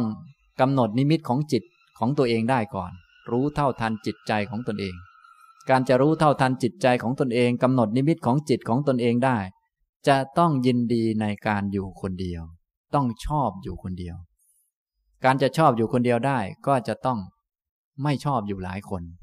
ไม่ยินดีในหมู่ในคณะ ไม่ชอบพูดชอบคุย ไม่ห่วงคนโน้นคนนี้ เวลาจะมาฟังธรรมก็มาเลย นะ ไม่ใช่ห่วงคนนั้นคนนี้โทรไปหา เธอไปฟังธรรมไหมโอ้ฉันมีธุระไม่ฟังเออ ฉันก็ไปด้วย ไม่ใช่ไปฟังธรรมนะ ไปธุระกับเพื่อน อย่างนี้ก็วุ่นอยู่นั่นลองคิดดูที่มันจะบรรลุยังไงไหวอย่างนี้ มันเล่นไปยินดีทางคลุกคลีซะแล้ว พอไปคลุกคลีอย่างนั้น จิตมันไปทางนั้นแล้ว จะให้มาทางนิพพานก็เป็นไปไม่ได้ ไปทางวุ่นวายซะแล้วจะให้มาทางสงบก็เป็นไปไม่ได้ ไปทางหลายคนซะแล้วจะให้มาทางคนเดียว มันก็ไม่ยอมมาแล้ว ส่วนพวกเราเนี่ยถ้าจะไปทางนิพพานเนี่ยจะต้องมาทางคนเดียว จะต้องมาทางสงบ มาทางระงับ ให้มันเอนมาทางนี้นะท่านจึงอุปมาการปฏิบัติในทางมรรคเอาไว้บอกว่า เหมือนกับต้นไม้เวลามันเอนเนี่ยก็ให้มันเอนมาทางแม่น้ำนะ เวลาน้ำเซาะบ่อยๆ น้ำพัดมาก็เซาะบ่อยๆ เวลาต้นไม้มันล้มมันจะล้มไปทางไหน มันก็ต้องล้มไปทางน้ำนี่แหละ เพราะว่ามันเอ็นมาทางนี้ ก็เหมือนพวกเรา เวลาที่เอ็นมาจิตใจก็ต้องให้เอ็นมาทางอยู่คนเดียว ถึงตอนนี้จะอยู่หลายคนก็จริง แต่ว่าเดี๋ยวเถอะหมดเวลาตอนนี้ เดี๋ยวไปอยู่คนเดียว ถึงจะพูดคุยตอนนี้ แต่ไม่ได้เอียนเอียงไปทางพูดคุย เอ็นเอียงไปทางอยู่คนเดียว ถึงจะมีเรื่องเอ็นเอียงไปทางสงบทางไม่มีเรื่อง ให้เอ็นมาทางนี้เสมอ ถ้าเอ็นมาทางนี้เสมอทำบ่อยๆ จะเกิดอะไรขึ้นครับ เวลามันล้มลงมันก็ต้องล้มลงไปที่ความสงบ ความระงับ ไปทางนิพพานนะฉะนั้นท่านทั้งหลายจะต้องมาทางนี้เสมอนะเนี่ยเอ็นเอียงมาทางธรรมะนั่นเองให้ค่าทางธรรมะมากกว่านะอย่างนี้เป็นต้น ไม่ใช่ว่าแม้ไปชวนเพื่อนเพื่อน ระหว่างช้อปปิ้งกับธรรมะเนี่ยไปไหนดีนะอีช้อปปิ้งนี่นานทีปีหนนะเขาจะลดราคาห้าสิบเปอร์เซ็นต์แต่ไปฟังธรรมะเนี่ยอาจารย์สุภีพูดนี่เบ้นทองหล่อวันอาทิตย์นี่เดือนละตั้งสองครั้งไปฟังตอนไหนก็ได้แน่ไม่รู้อาจารย์จะตายก่อน หรือตัวเองจะตายก่อนไม่รู้แหละ ฟังตอนไหนก็ได้ ไปทางนู้นแล้ว อย่างนี้ก็เรียกว่าไม่เอียงมาทางนี้แหละมันก็ไม่ล้มมานะครับ อย่างนี้ จนถึงข้อที่หกเป็นไปได้ที่ภิกษุผู้ละสังโยชน์ได้แล้วจักทำให้แจ้งนิพพานได้เนี่ยทละสังโยชน์ได้บ้างแล้ว เช่น พระโสดาบันเนี่ยละสังโยชน์ได้สามตัวแล้ว ก็แน่นอนแล้วที่จะแจ้งนิพพาน แน่นอนแล้วที่จะถึงความเป็นพระอรหันต์ในอนาคตถ้าละหมดก็เป็นพระอรหันต์เลย แต่ตอนนี้พูดถึงโสดาบันก็ละได้แค่สามนี่ก็แน่นอนแล้ว นะแน่นอนอ่าอย่างนี้ทำนองนี้นะครับ อันนี้ได้กล่าวถึงสังคณิการามสูตรกล่าวถึงสิ่งที่เป็นไปได้ เป็นไปได้ที่ภิกษุ ผู้ไม่ชอบการคลุกคลีด้วยหมู่จักยินดีในปวิเวกตามลำพังได้ การอยู่คนเดียวลำพัง ล้มมาทางนี้เอียงมาทางนี้ได้ เป็นไปได้ ที่ภิกษุผู้ยินดีในปวิเวกการอยู่คนเดียวลำพัง จักถือเอานิมิตแห่งจิตได้ สามารถรู้เท่าทัน จิตใจของตนเองปรับจิตใจของตนเองไม่ตกเป็นทาสของสิ่งนั้นสิ่งนี้ นะ ถ้ามันไม่สงบทำยังไง ไม่ต้องไปหาทีวีดู ให้ฝึกใช้อุบายสมถะต่างๆ และจะให้เห็นความจริงทำยังไง ใช้ข้อธรรมะต่างๆ ที่ตัวเองเรียนมาเนี่ยหัดมันนะอย่างเนี้ยถ้าไม่อยู่คนเดียวอย่างนี้ทำอย่างนี้ไม่ได้ แต่ถ้าอยู่คนเดียวทำได้นะ ก็ข้อที่สามก็เมื่อถือเอานิมิตของจิตได้ก็จักบำเพ็ญสัมมาทิฏฐิให้บริบูรณ์ได้ เมื่อบำเพ็ญสัมมาทิฏฐิให้บริบูรณ์ ข้อที่สี่ก็เป็นไปได้ที่จะบำเพ็ญสัมมาสมาธิให้บริบูรณ์ได้ ข้อที่ห้าเป็นไปได้ที่จะละสังโยชน์ ข้อที่หกก็เป็นไปได้ที่จะทำให้แจ้งนิพพานนะฉะนั้นเบื้องต้นถ้าท่านทั้งหลายยัง ทำมักยังไม่ได้อย่างน้อยก็ อย่าไปคลุกคลีด้วยหมู่ด้วยคณะ อย่าไปทางโลก อย่าไปวุ่นวาย ให้เห็นคุณค่าของการอยู่คนเดียว ถึงแม้มันอยู่แล้วมันไม่สงบก็ตาม ก็ให้เห็นคุณค่าของการอยู่ อยู่ได้วันละสิบนาทียี่สิบนาทีสามสิบนาทีอะไรต่างๆ ก็หัดไปก่อน หัดเป็นอุปนิสัยไว้ นะ เห็นคุณค่าของความสงบ เห็นคุณค่าของความปล่อยความวาง เห็นคุณค่าของความไม่เดือดร้อนไม่วุ่นวายนะเริ่มต้นหลักๆ ท่านจึงให้พวกเรานี้สงบปากสงบคำซะก่อนนะถ้าวันๆเนี่ยสงบปากสงบคำยังไม่เป็นเนี่ยจะไปนิพพานได้บ้างไหมเนี่ย ไม่ได้ต้องสงบก่อนเห็นคุณค่าของความสงบ เขาเถียงกันพูดคุยกันจอกแจ๊กจอแจอย่างนั้นอย่างนี้ เราจะไปเห็นคุณค่ากับการพูดมากอย่างนั้น ไม่ใช่ใครพูดได้เก่งแล้วดีกว่าใคร ใครพูดได้มากแล้วดีกว่าใคร ไม่ได้อย่างนั้น แต่ว่าสงบสงบปากของเราเงียบๆไว้นี่มันดีกว่า มันระงับกว่าอย่างนี้ ให้มาทางนี้อียงมา อย่างนี้ทำนองนี้นะครับ อันนี้สังคณิการามสูตรนะครับ สรุปว่าที่ผมได้บรรยายหัวข้อเตรียมโสดาบันมาก็ จนถึงวันนี้ก็คง ถือว่าจบนะครับ จบแบบไม่บริบูรณ์แต่ว่าก็คงจะได้ความรู้เกี่ยวกับ การเตรียมการเพื่อเป็นโสดาบันพอสมควรนะหลายท่านที่ได้ฟังมาตามลำดับ หรืออาจจะขาดบ้างอะไรบ้าง แต่มาบ่อยๆ ก็คงจะติดตามเนื้อเรื่องได้ ส่วนบางท่านที่นานๆมาทีหนึ่งอันนี้ก็ลองกลับไปฟังดูในเว็บไซต์ต่างๆ ที่ลงไว้นะครับสำหรับหัวข้อเตรียมโสดาบันที่ผมได้บรรยายมาประมาณปีกว่าๆนี้ ก็ตั้งประเด็นในการบรรยายไว้สามประเด็นด้วยกัน ก็คือประเด็นที่หนึ่งลักษณะและคุณสมบัติของพระโสดาบัน อันนี้ท่านทั้งหลายก็คงจะพอทราบนะถ้าพูดถึงลักษณะทั่ว ๆ ไปก็คือ ท่านผู้ที่ประกอบด้วยอริยมรรคมีองค์ 8 ประการ ท่านผู้ที่ตกอยู่ในกระแสในทางอันนี้แล้ว เรียกว่า พระโสดาบัน ท่านมีคุณสมบัติทั้งฝ่ายที่หมดไป ก็คือ ท่านละกิเลสต่างๆได้ตามขั้น ก็คือละสักกายทิฏฐิวิจิกิจฉาสีลปตะปรามาตละมัจฉริยะทั้งห้าละอิสาได้ ละทุจริตต่างๆออกไปได้นะอย่างนี้ถ้าพูดถึงฝ่ายหมดฝ่ายไม่มีของท่านนะฝ่ายพระโสดาบันคุณสมบัติฝ่ายมีของท่านท่านก็มีคุณธรรมต่าง ๆ เยอะแยะมากมายหลายประการ มี ศรัทธาเชื่อมั่นไม่หวั่นไหวในพระพุทธ ในพระธรรมในพระสงฆ์มีอริยะกันตศีล อย่างนี้เป็นต้นก็มีเยอะแยะมากมายนะอันนี้พูดถึงลักษณะและคุณสมบัติของพระโสดาบัน ประเด็นที่หนึ่งประเด็นที่สองได้พูดถึงคุณนประโยชน์และอานิสงส์หรือคุณค่าของความเป็นโสดาบัน ความเป็นพระโสดาบันนั้นก็มีคุณค่ามาก ถ้าพูดถึง ความเป็นสัตว์บุคคลในโลกนี้ในสากลจักรวาลนี้สู้ความเป็นพระโสดาบันไม่ได้ พระพุทธเจ้าก็ได้ อุปมาเปรียบเทียบกับความเป็นพระเจ้าจักรพรรดิครองสมบัติทั้งโลก หรือการไปเกิดบนสวรรค์ชั้นต่างๆ เป็นพรหมที่ละกามคุณได้ ก็สู้พระโสดาบันไม่ได้ทำไมจึงสู้ไม่ได้ก็มีเหตุผลง่าย ๆ ก็คือ พระโสดาบันนั้นแม้จะอยู่อย่างลำบากแร้นแค้นในชาติปัจจุบันก็จริง แต่ว่าจะไม่มีวันตกอบาย ส่วนพระเจ้าจักรพรรดิเนี่ยแม้จะมีสมบัติจนเต็มโลกอยากได้อะไรก็ได้ในโลกนี้ หรือเทวดาได้สมบัติเป็นทิพย์หรือพรหมงดเว้นจากกามได้แล้ว พอหมดอายุก็ยังเป็นผู้ไม่แน่นอนนะเป็นพระเจ้าจากักรพรรดิแล้วไปเกิดบนสวรรค์หมดอายุบนสวรรค์ก็ตกลงมาได้ พวกพรหมแม้ตอนนี้ไม่มีกามคุณ ไม่ต้องเที่ยวแสวงหากามจนลิ้นห้อยเหมือนพวกเราเนี่ย ไม่ต้องไป ทำมาหากินจนเหนื่อยอย่างพวกเรา แต่ว่าก็ยังมีโอกาสหล่นลงมาเรื่อยๆ จนมีโอกาสตกอบายได้ ส่วนพระโสดาบันเนี่ยเหนือกว่าคนเหล่านั้นทั้งหมด เพราะว่า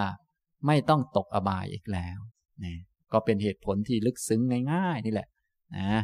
อย่างนี้พวกเราลองนึกถึงดู ถ้าแต่เดิมเคยอยู่บนสวรรค์มากมาย เผลอแป๊บเดียว หลับตาแล้วลืมตาขึ้นมาอีกทีหนึ่งไปอยู่ในนรกอย่างนี้มันคนละขั้วกันเลย และก็เป็นไปได้ด้วย เพราะคนโดยส่วนใหญ่เขาหลงกัน อย่างนี้ทำตรงนี้นะครับ อันนี้ พระโสดาบันนั้นมี คุณค่ามีอานิสงส์มากมาย อันนี้โดยอุปมาเปรียบเทียบต่างๆ พระพุทธองค์ก็ทรงแสดงเอาไว้ แล้วก็ท่านมีความแน่นอนที่จะได้บรรลุเป็นพระอรหันต์ในภายหน้าเนี่ยพวกนี้ก็ ผมได้ยกพระสูตรนั้นบ้างพระสูตรนี้บ้างมา อ่านให้ฟังนะครับ ต่อไปประเด็นที่สามพูดถึงวิธีปฏิบัติเพื่อเป็นโสดาบันสำหรับวิธีปฏิบัติเพื่อเป็นโสดาบันนี้ ผมก็ได้แบ่งข้อย่อยออกมาเป็นสี่ข้อสี่ประเด็นนะข้อที่หนึ่งก็พูดเรื่องปัญญา และเรื่องปัญญาก็ซอยข้อต่างๆ ไปว่าฝึกยังไงบ้าง ก็เนื่องจากว่า ปัญญานี้ต้องมาก่อน ความรู้สัมมาทิฏฐิต้องมาก่อนเพื่อละ ความไม่รู้เพื่อละอวิชชา เพื่อละมิจฉาทิฏฐิให้ได้นะก็เลยยกปัญญาขึ้นมาพูดก่อนนะอย่างนี้แต่ว่าการจะมีปัญญาได้ก็ต้องมีธรรมะอื่นๆด้วยนั่นแหละ เพียงแต่ว่ายกข้อนี้ขึ้นมาก่อนนะได้พูดเรื่องปัญญา ประเด็นที่สองข้อที่สองข้อย่อยก็พูดเรื่องโสตาปฏิยังฆะสีการคบหาสัพบุรุษ คือคบหาพระพุทธเจ้า การฟังพระสัทธรรม ฟังเรื่องอริยมรรคมีองค์แปดฟังเรื่องอริยสัจสี่ฟังมรรคสี่ผลสี่นิพพานนะฟังพระสัทธรรม พอฟังพระสัทธรรมแล้วก็เอาไปโยนิโสมนสิการให้เกิดสัมมาทิฏฐิ เมื่อเกิดสัมมาทิฏฐิเข้าใจแล้วก็ไปปฏิบัติธรรม ให้สมควรแก่ธรรม ปฏิบัติธรรมให้เหมาะแก่การที่จะได้ธรรมะนั้นๆ ถ้ารู้แล้วไม่ทำตนให้เหมาะที่จะได้รับธรรมะก็จะไม่ได้ เนื่องจากธรรมะนั้นเป็นของสูง พระนิพพานเป็นของมีค่ามาก ก็ต้องใช้ความเพียรที่ยิ่งใหญ่ แล้วก็ใช้ความเพียรอย่างถูกต้องนะนิพพานเป็นสิ่งที่เลิศ ได้มาด้วยความเพียรที่เลิศนะถ้าความเพียรยังก๊อกก๊อกแก๊กแก๊กอยู่จะได้นิพพานซึ่งเป็นของยิ่งใหญ่ก็เป็นไปไม่ได้ทำความเพียรก๊อกก๊อกแก๊กแก๊กก็ได้ของก๊อกก๊อกแก๊กแก๊กนั่นแหละก็ถูกแล้วไงสมเหตุสมผลแล้วนะฉะนั้นจึงต้อง ธรรมานุธรรมะปฏิบัติ ปฏิบัติธรรมสมควรแก่ธรรม อยากได้ความสงบก็ต้องสงบตั้งแต่ต้น คือต้องไม่พูดมาก เราอยากได้ความสงบเนี่ยก็ต้องสงบ อยากได้การไม่มีเรื่องก็อย่าไปมีเรื่อง อย่าไปหาเรื่องใคร ก็เราอยากได้ความไม่มีเรื่องไม่ใช่หรือ ก็ต้องปฏิบัติให้มันตรง ตามเรื่อง อยากได้ความสงบก็ลึกซึ้งขึ้นก็ไปทำสมาธิให้เหมาะกับการที่จะได้นะ อยากมีปัญญาก็ต้องมาฟังทำให้ถูกต้องและไปโยนิโสไปใส่ใจให้ตรงเรื่องของมัน ก็ตามความเหมาะสมนั่นแหละ เรียกว่าธรรมานุธรรมะปฏิบัตินะครับ อันนี้พูดโสตาปฏิยังคะสี่นะเป็นเงื่อนไขเป็นเหตุให้เป็นพระโสดาบันสี่ข้อ ข้อที่สามซึ่งเป็นข้อย่อยในวิธีปฏิบัติเพื่อเป็นโสดาบันผมก็พูดธรรมะที่เป็นพื้นฐาน โดยมีพื้นฐานแรกที่สุดที่เป็นเหมือนแผ่นดิน ก็คือศีลเป็นเรื่องสำคัญเลยตรงนี้นะศีลเป็นพื้นฐานนะมีศีลมีความเชื่อกรรม เชื่อผลของกรรมนี้ถือว่าเป็นพื้นฐาน ต่อมาก็ต้องมีเครื่องมือในการไปประกอบกิจการงานต่างๆ ให้สำเร็จก็คือ ความไม่ประมาท จะต้องอยู่อย่างไม่ปราศจากสติเห็นคุณค่าของเวลา อย่ามาฆ่าเวลาทิ้ง เพราะเดี๋ยวตัวเองจะถูกเวลาฆ่าทิ้งแล้ว นะบางคนมาฟังธรรมโอ้ดิฉันมาฟังธรรมเพราะแก่แล้วไม่มีอะไรทำฟังธรรมฆ่าเวลา เวลามันของมีค่า ไปฆ่าของมีค่าตัวเองก็ไร้ค่าเท่านั้นแหละนะฉะนั้นอย่าไปฆ่าเวลาทิ้งอย่างนั้น ต้องมาทำความเพียรการจะไม่ทิ้งเวลาไปโดยปราประโยชน์นี่ก็คือสำนึก ความไม่ประมาทนี่สำคัญมากนะจึงต้องมีสติอยู่กับตัวเสมอ อันนี้เป็นเครื่องมือที่สำคัญ พระพุทธเจ้าของเราจึงตรัสเป็นปัจฉิมโอวาทสำหรับทางข้อปฏิบัติก็คือ อัปปมาเทนะสัมปาเทถะ เธอทั้งหลายจงทำความไม่ประมาทให้ถึงพร้อมเถิด หรือจงทำกิจทุกอย่างให้สำเร็จด้วยความไม่ประมาท อันนี้มีพื้นฐานแล้วก็ต้องมีเครื่องมือด้วยนะอ่าเนี่ยฟังทำไปแล้วมีแต่เรื่องดีๆ ทั้งนั้น แต่ถ้าไม่มีเครื่องมือเอาไปทำเนี่ยมันก็ไม่ได้ เหมือนเห็นต้นไม้สวยแต่ไม่มีขวาน จะเอาอะไรไปตัด มันไม่มี มันต้องมีเครื่องมือตัดด้วยนะอย่างนี้ทำนองนี้ ธรรมะดีๆ มีมาก แต่ว่าไม่มีเครื่องมือในการนำไปปฏิบัติ มัวแต่ประมาทเสีย ปล่อยใจเลื่อนลอย อย่างนี้ก็ทำไม่ได้นะครับ อย่างนี้ เนื่องจากธรรมะระดับสูง คุณงามความดีบุญกุศลทั้งหลายนี่เกิดกับจิต ถ้าเราปล่อยจิตลอยแล้วจะจะทำอะไรได้ทำไม่ได้ เพราะว่าการกระทำมันต้องทำไปในจิต จิตลอยอยู่ คุมจิตก็ไม่อยู่ ก็ทำอะไรไม่ได้นะจึงต้องมีศีลเป็นพื้น ควบคุมกายวาจา เพื่อจะควบคุมจิตได้ ต้องมีความไม่ประมาทนะนี่เป็นพื้นฐานที่สำคัญ ต่อมาผมก็ได้กล่าวพื้นฐานอื่นๆนะธรรมะพื้นฐานตัวหลักในการละกิเลสถ้าพูดขัดเกลากิเลสก็ต้องขันตินะเนี่ยถ้าอยากจะละกิเลสกัน แล้วอื่นๆ ที่จะฝึกมรรคกันต้องอะไรบ้างก็พูดไปเยอะเหมือนกันนะ ต่อมาประเด็นที่สี่หรือข้อที่สี่ใน เรื่องวิธีปฏิบัติเพื่อเป็นโสดาบันก็คือการรวมองค์มรรคซึ่งวันนี้ก็พูดเพิ่มเติมอีกนิดหน่อย ท่านทั้งหลายก็จะได้เข้าใจนะอันนี้นะครับ ฉะนั้นเรื่อง หัวข้อการบรรยายว่าเตรียมโสดาบันจริง ๆ แล้วก็คือ ให้ปฏิบัติตามอริยมรรคมีองค์แปดนั่นแหละ หลักก็มีเท่านั้นเองง่ายๆนะแต่การจะทำอันนี้ได้ก็มีองค์ประกอบหลายประการผมก็พูด อันนั้นบ้างอันนี้บ้าง โดยยกพระสูตรที่พระพุทธองค์ทรงแสดงไว้มาประกอบความนะอย่างนี้ก็ถือว่าได้บรรยายเรื่องนี้มานานพอสมควร จนบางท่านลืมไปแล้วว่ามันนานขนาดไหน เพราะว่าพัดกันปีกว่าๆนู่นนะนะพูดจนลืมไปข้างเลย อย่างนี้นะครับนะก็ ไม่เป็นไรนะครับ เดี๋ยวโอกาสถัดไปก็ทำเป็นซีดีเรื่องนี้ออกมาก็คงจะได้ฟังทบทวนกันได้นะครับอ่าต่อไปบรรยายจบแล้วก็ตอบปัญหาท่านที่เขียนถามไว้นะครับ ท่านนี้เขียนถามว่า กราบสวัสดีอาจารย์สุภีทุมทองที่เคารพ ถ้าเจ็บป่วยเป็นโรคที่รักษาไม่หายและไม่มีทางรักษา เขาผู้นั้นมีเหตุผล ในเรื่องที่ไม่อยากเป็นภาระใคร เขาจึงรักษาเท่าที่มีศักยภาพ และถ้าเขารู้สัจธรรม เกิดแก่เจ็บตายเป็นทุกข์ เขาจึงไม่ขวนขวายรักษาตนเอง ผู้นั้นจะเป็นบาปและเบียดเบียนตนเองหรือไม่ จะตกอบายไหม วงเล็บ เพราะรักษาก็ตายไม่รักษาก็ตาย กราบขอบพระคุณอย่างสูงนะท่านนี้ก็ถามมา ผู้ป่วยเป็นโรครักษาไม่หาย แล้วก็ก็หมอก็คงบอกอยู่แล้ว ยังไงก็ตายนั่นเองนะรักษาก็หายอ่ารักษาก็ไม่หาย ไม่รักษาก็ ก็ไม่หายอยู่ดีตาย ตายสถานเดียวว่างั้นเถอะ จริง ๆ พวกเราก็ตายสถานเดียวอยู่แล้ว แต่ว่าคนนี้มีโรคมาเป็นตัวบ่งชี้ด้วยว่าจะตายเดือนนั้นเดือนนี้วันนั้นเดือนนี้ ตามที่หมอเขาบอกนะท่านก็เลยถามว่า ถ้าคนนี้เขารู้จักเรื่องธรรมะดี ก็เลยไม่ขวนขวายในการรักษาตนเอง เขาจะเป็นบาปไหม ไม่เป็นนะ จะเป็นบาปก็แต่เมื่อมีเจตนาฆ่าตัวเองตายนะเรียกว่าเป็นบาป แต่ไม่ถึงกับปานาติบาตนะถ้าเจตนาฆ่าผู้อื่นเนี่ยเป็นปานาติบาตเป็นการฆ่าสัตว์ อันนี้ถ้ากรรมนี้ให้ผลก็รุนแรงตกนรกได้เลย ส่วนฆ่าตัวเองตายเนี่ยกรรมนี้ไม่รุนแรงมาก แต่ว่าก็เป็นบาป เพราะ มีเจตนาจะฆ่าตัวเอง ความจริงชีวิตเนี่ยมันไม่ใช่ของใครอยู่แล้วโดยธรรมชาติ มันเป็นกรรมเก่าให้มา เราจึงไม่มีสิทธิ์ที่ไปทำให้ใครตาย ไม่ว่าจะเป็นตัวเองหรือผู้อื่นก็ตาม แต่ถ้าไปทำให้ผู้อื่นตาย อันนั้นเป็นปานาติบาตส่วนทำให้ตัวเองตายไม่ถึงกับปานาติบาตแต่เป็นบาปไม่ดี ถ้าพูดถึงก็คือมันไม่ครบองค์นั่นเอง เพราะว่าองค์ของปานาติบาตเนี่ยต้องเป็นคนอื่น และรู้ว่าคนอื่นมีชีวิต มีความคิดให้เขาตายอย่างนี้เป็นต้นนะมีการลงมือแล้วเขาก็ตายด้วยความพยายามอันนั้น อย่างนี้นะครับ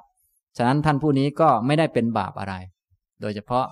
ถ้ายังไงก็ไม่หายอยู่แล้วก็รีบปฏิบัติธรรมรีบฝึกรีบหัดแทนที่จะไปขวนขวายรักษา ซึ่งก็รู้อยู่แล้วมันไม่หายหมอก็บอกแล้วอะไรแล้วก็อะทำใจยอมรับแล้วก็เร่งปฏิบัติธรรมนะโดย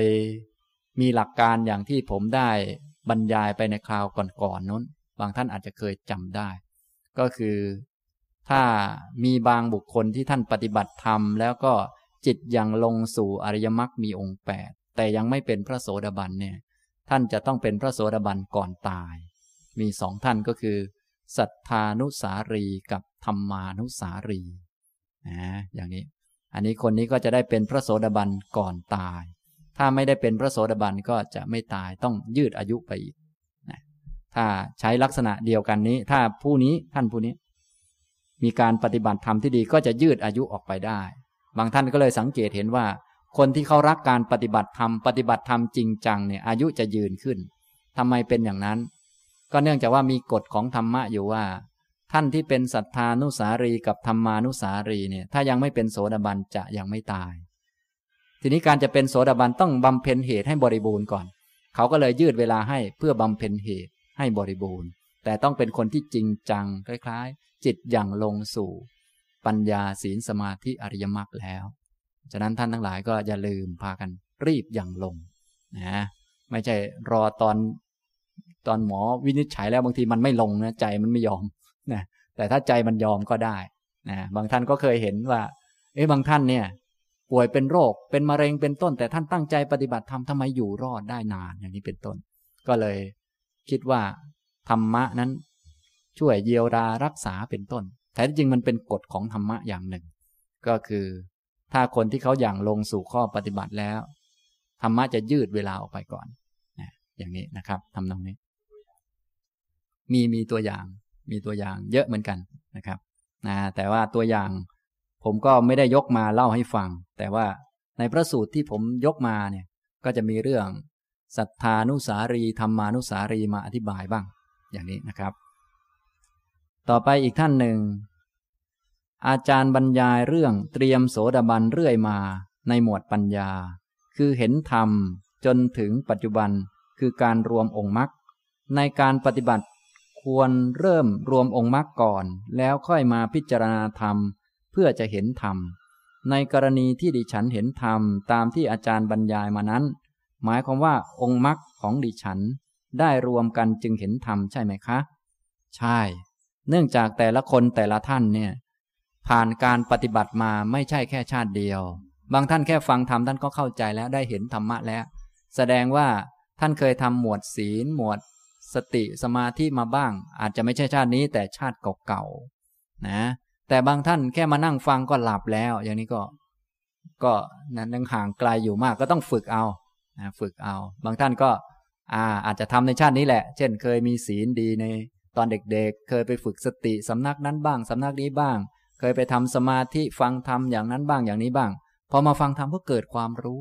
เนี่ยก็เห็นอยู่ว่าตัวเองทำมาในชาตินี้ แต่บางท่านไม่เห็นเนื่องจากว่าทำมาจากชาติก่อนๆก็มีอย่างนี้นะครับ ฉะนั้นองค์มรรคทั้ง8เนี่ยเป็นการกระทำตลอดทั้งสังสารวัตรเพื่อเอามารวมกัน คุณงามความดีที่เราทำนี่จึงมีเยอะ แต่การจะรวมได้จะต้องมาได้ฟังธรรมของพระพุทธเจ้าเท่านั้นจึงจะรวมได้ บางท่านบำเพ็ญบารมีต่างๆ มาจนเกือบเต็มแล้ว ต้องมารอฟังอีกหน่อยหนึ่งเพื่อจะได้ เอาทั้งหมดมารวมกันนะอย่างเช่น พระสารีบุตร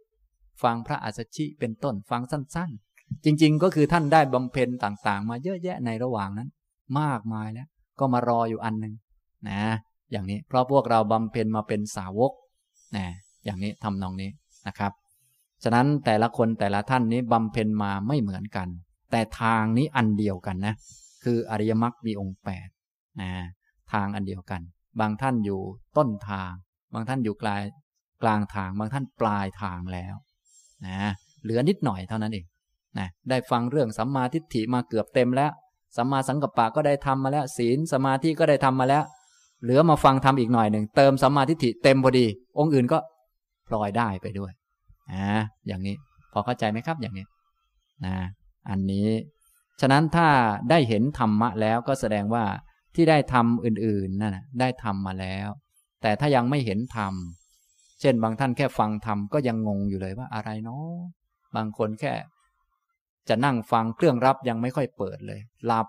บางท่านเปิดได้ไม่นาน เพราะสมาธิสั้น ฟังได้ครึ่งชั่วโมงนอกนั้น ฟุ้งซ่านตลอดอย่างนี้ก็มีเห็นไหมต่างกันมากคนเรานะครับ ต่อมาข้อที่สองตัณหาเป็นเหตุเป็นปัจจัยให้เกิดทุกข์ ถ้าละตัณหาสิ้นตัณหาก็ไม่มีทุกข์เข้าถึงพระนิพพาน พระโสดาบันรู้แค่ทุกข์และสมุทัยแต่ยังละ ทุกข์กับสมุทัยไม่ได้ ใช่ไหมครับกราบขอบพระคุณค่ะ ตัณหาเป็นเหตุให้เกิดทุกข์ ถ้าละตัณหาสิ้นตัณหา ก็ไม่มีทุกข์เพราะมันไม่มีเหตุ มันหมดเหตุแล้ว พระโสดาบันเนี่ยยังไม่หมดเหตุแห่งทุกข์แต่รู้เหตุแห่งทุกข์ พระโสดาบันเนี่ยจึงเน้นไปที่ตัวความรู้ยังไม่ได้ละกิเลสอื่นๆเลย ละแต่ความเห็นผิดเท่านั้น ละแต่ความลังเลสงสัย และละการปฏิบัติที่ผิดๆที่แต่เดิมปฏิบัติแล้วไปทำให้ตนมันผิดอยู่นะเท่านั้นเอง พระโสดาบันจึงละสัญญอดได้สามประการ คือสักกายทิฏฐิ เห็นผิดที่ยึดถือกายและใจขันธ์ทั้งห้าว่าเป็นตัวตน ละวิจิกิจฉาความลังเลสงสัย ในพระพุทธพระธรรมพระสงฆ์และข้อปฏิบัติต่างๆ ข้อปฏิบัติพวกเราเคยสงสัยมากมาย อะไรเนาะอะไรเนาะพระโสดาบันไม่สงสัย ข้อปฏิบัติมีอันเดียวคืออริยมรรคมีองค์แปดอันอื่นๆเป็นแค่อุบาย อุบายให้ได้อันนี้ อุบายให้ได้ศีลบ้าง อุบายให้ได้สมาธิบ้าง อุบายให้ได้สติบ้าง อุบายให้ได้สัมมาทิฏฐิบ้าง สัมมาสังกัปปะบ้าง พระโสดาบันไม่สงสัยเลยนะอย่างนี้ และละศีลปตะปรามาสคือการยึดถือข้อวัดปฏิบัติต่างๆ ยึดถือศีลและวัด อย่างผิดแนวทาง พระโสดาบันจะไม่ผิดอีกต่อไป ศีลก็รักษาเพื่อเป็นปัจจัยแก่สมาธิ วัดปฏิบัติก็ทำไว้ เดินจงกรมก็ทำเพื่อฝึกสมาธิเท่านั้น ไม่ได้เพื่อเอาความสงบ ให้ตัวเองสบายไม่ใช่ แต่เพื่อให้เกิดสมาธิสมาธิจะได้หมดนิวรณ์หมดนิวรณ์จะได้มองให้เห็นความจริง เกิดปัญญาทะลุปลุกโปรงเนี่ยอย่างนี้ ฉะนั้นพระโสดาบันเนี่ย จึงยังละตัณหาไม่ได้ แต่รู้ว่าตัณหาเป็นเหตุเกิดทุกข์ รู้ทุกข์ว่าเป็นทุกข์กำหนดได้แล้วว่าทุกข์เป็นทุกข์ รู้เหตุเกิดทุกข์ว่าเป็นเหตุเกิดทุกข์ รู้ว่าตัณหาแหละเป็นเหตุเกิดทุกข์ แต่ยังละตัณหาไม่ได้ แต่รู้แล้วรู้นะรู้แล้วก็ต้องทำความเพียรเพื่อละต่อไป รู้ว่าถ้าสิ้นตัณหาแล้วจะถึงนิพพาน รู้แล้ว รู้ว่านิพพานเป็นยังไง เพราะว่ามันไม่มีเหตุนะนะเนี่ยทุกมันเกิดเพราะเหตุ ถ้าไม่มีเหตุให้เกิดทุกทุกจะมีไหม ไม่มีทุกก็คือนิพพานเนี่ยภาวะอีกภาวะหนึ่ง เป็นภาวะที่ไร้ทุกไม่มีทุกเป็นภาวะที่เข้าถึงได้ เมื่อสิ้นตัณหา พระโสดาบันยังเข้าไม่ถึงแต่เข้าใจได้ รู้จักได้ เพราะรู้จักตัณหาเป็นเหตุเกิดทุกข์เอ๊ะเอ้าถ้าไม่มีตัณหา มันก็ไม่มีทุกข์ก็เข้าถึงความดับทุกข์เข้าถึงอีกภาวะหนึ่ง แต่พระโสดาบันยังเข้าไม่ถึง แต่รู้ว่ามันเข้าถึงได้ เมื่อสิ้นตัณหา และทางก็มีคืออริยมรรคมีองค์แปดโดยท่านสมบูรณ์แค่ข้อที่หนึ่งนะส่วนข้ออื่นก็มีพอสมควร พอเหมาะสมเท่านั้นเองเนี่ยอย่างนี้ทำนองนี้ นี่พระโสดาบันเนี่ยมีความรู้เรื่องสัจจะทั้งสี่แต่ยังละตัณหาไม่ได้ ก็เป็นอย่างนี้แหละ ละได้แต่ทิฏฐิอย่างนี้นะครับทำนองนี้นะ เอาละบรรยายและตอบปัญหามาก็พอสมควรนะครับ ก็เป็นอันว่า บรรยายมาจนกระทั่งจบหัวข้อเตรียมโสดาบันนะในคราวถัดไป เดือนถัดไปก็จะขึ้นหัวข้อใหม่ หัวข้ออะไรยังไม่ได้นึกเลยนะก็ค่อยๆนึกกันไป หรือท่านใดสนใจเรื่องใดเป็นพิเศษก็นำเสนอมาได้ เพราะที่พูดมาเนี่ยที่บรรยายหัวข้อ ศึกษาและปฏิบัติธรรมมาตอนนี้ก็ร้อยกว่าหัวข้อแล้ว บรรยายมาหลายปีทีเดียวเนี่ย บรรยายเรื่องนั้นบ้างเรื่องนี้บ้างนะครับ นะ ก่อนจะกลับกันก็ให้ท่านทั้งหลายมีสติอยู่กับตัวนะจะได้เป็นผู้มีศีลสำรวมระวัง กายวาจา สงบกายสงบวาจา เพื่อเป็นที่ตั้ง ให้จิตมีความสงบ การที่จิตจะสงบได้ก็ต้องยกจิตมาไว้ที่กรรมฐาน กรรมฐานที่เป็นหลักของจิตได้ดีก็คือกาย ให้ทุกท่านยกจิตมาไว้ที่กาย ให้ยืดกายให้ตรง ยกความรู้มาที่ศีรษะที่หัว หัวตั้งอยู่บนคอ ไล่มาที่คอ ที่ไหล่ที่หลัง ไล่ความรู้สึกไปถึงก้น ไล่ไปจนกระทั่ง ถึงฝ่าเท้าที่เหยียบอยู่กับพื้น เท้าเหยียบอยู่กับพื้นก็รู้สึก เท้ากับพื้นมันก็ไม่รู้จักกัน ตัวรู้ก็คือจิตจิตที่ประกอบไปด้วยสติถ้าไม่ค่อยรู้ตัวก็ให้ท่านตั้งใจไปที่ เท้าซ้ายแล้วก็ยกเท้าซ้ายขึ้น นิดนึง แล้วก็วางลงนะ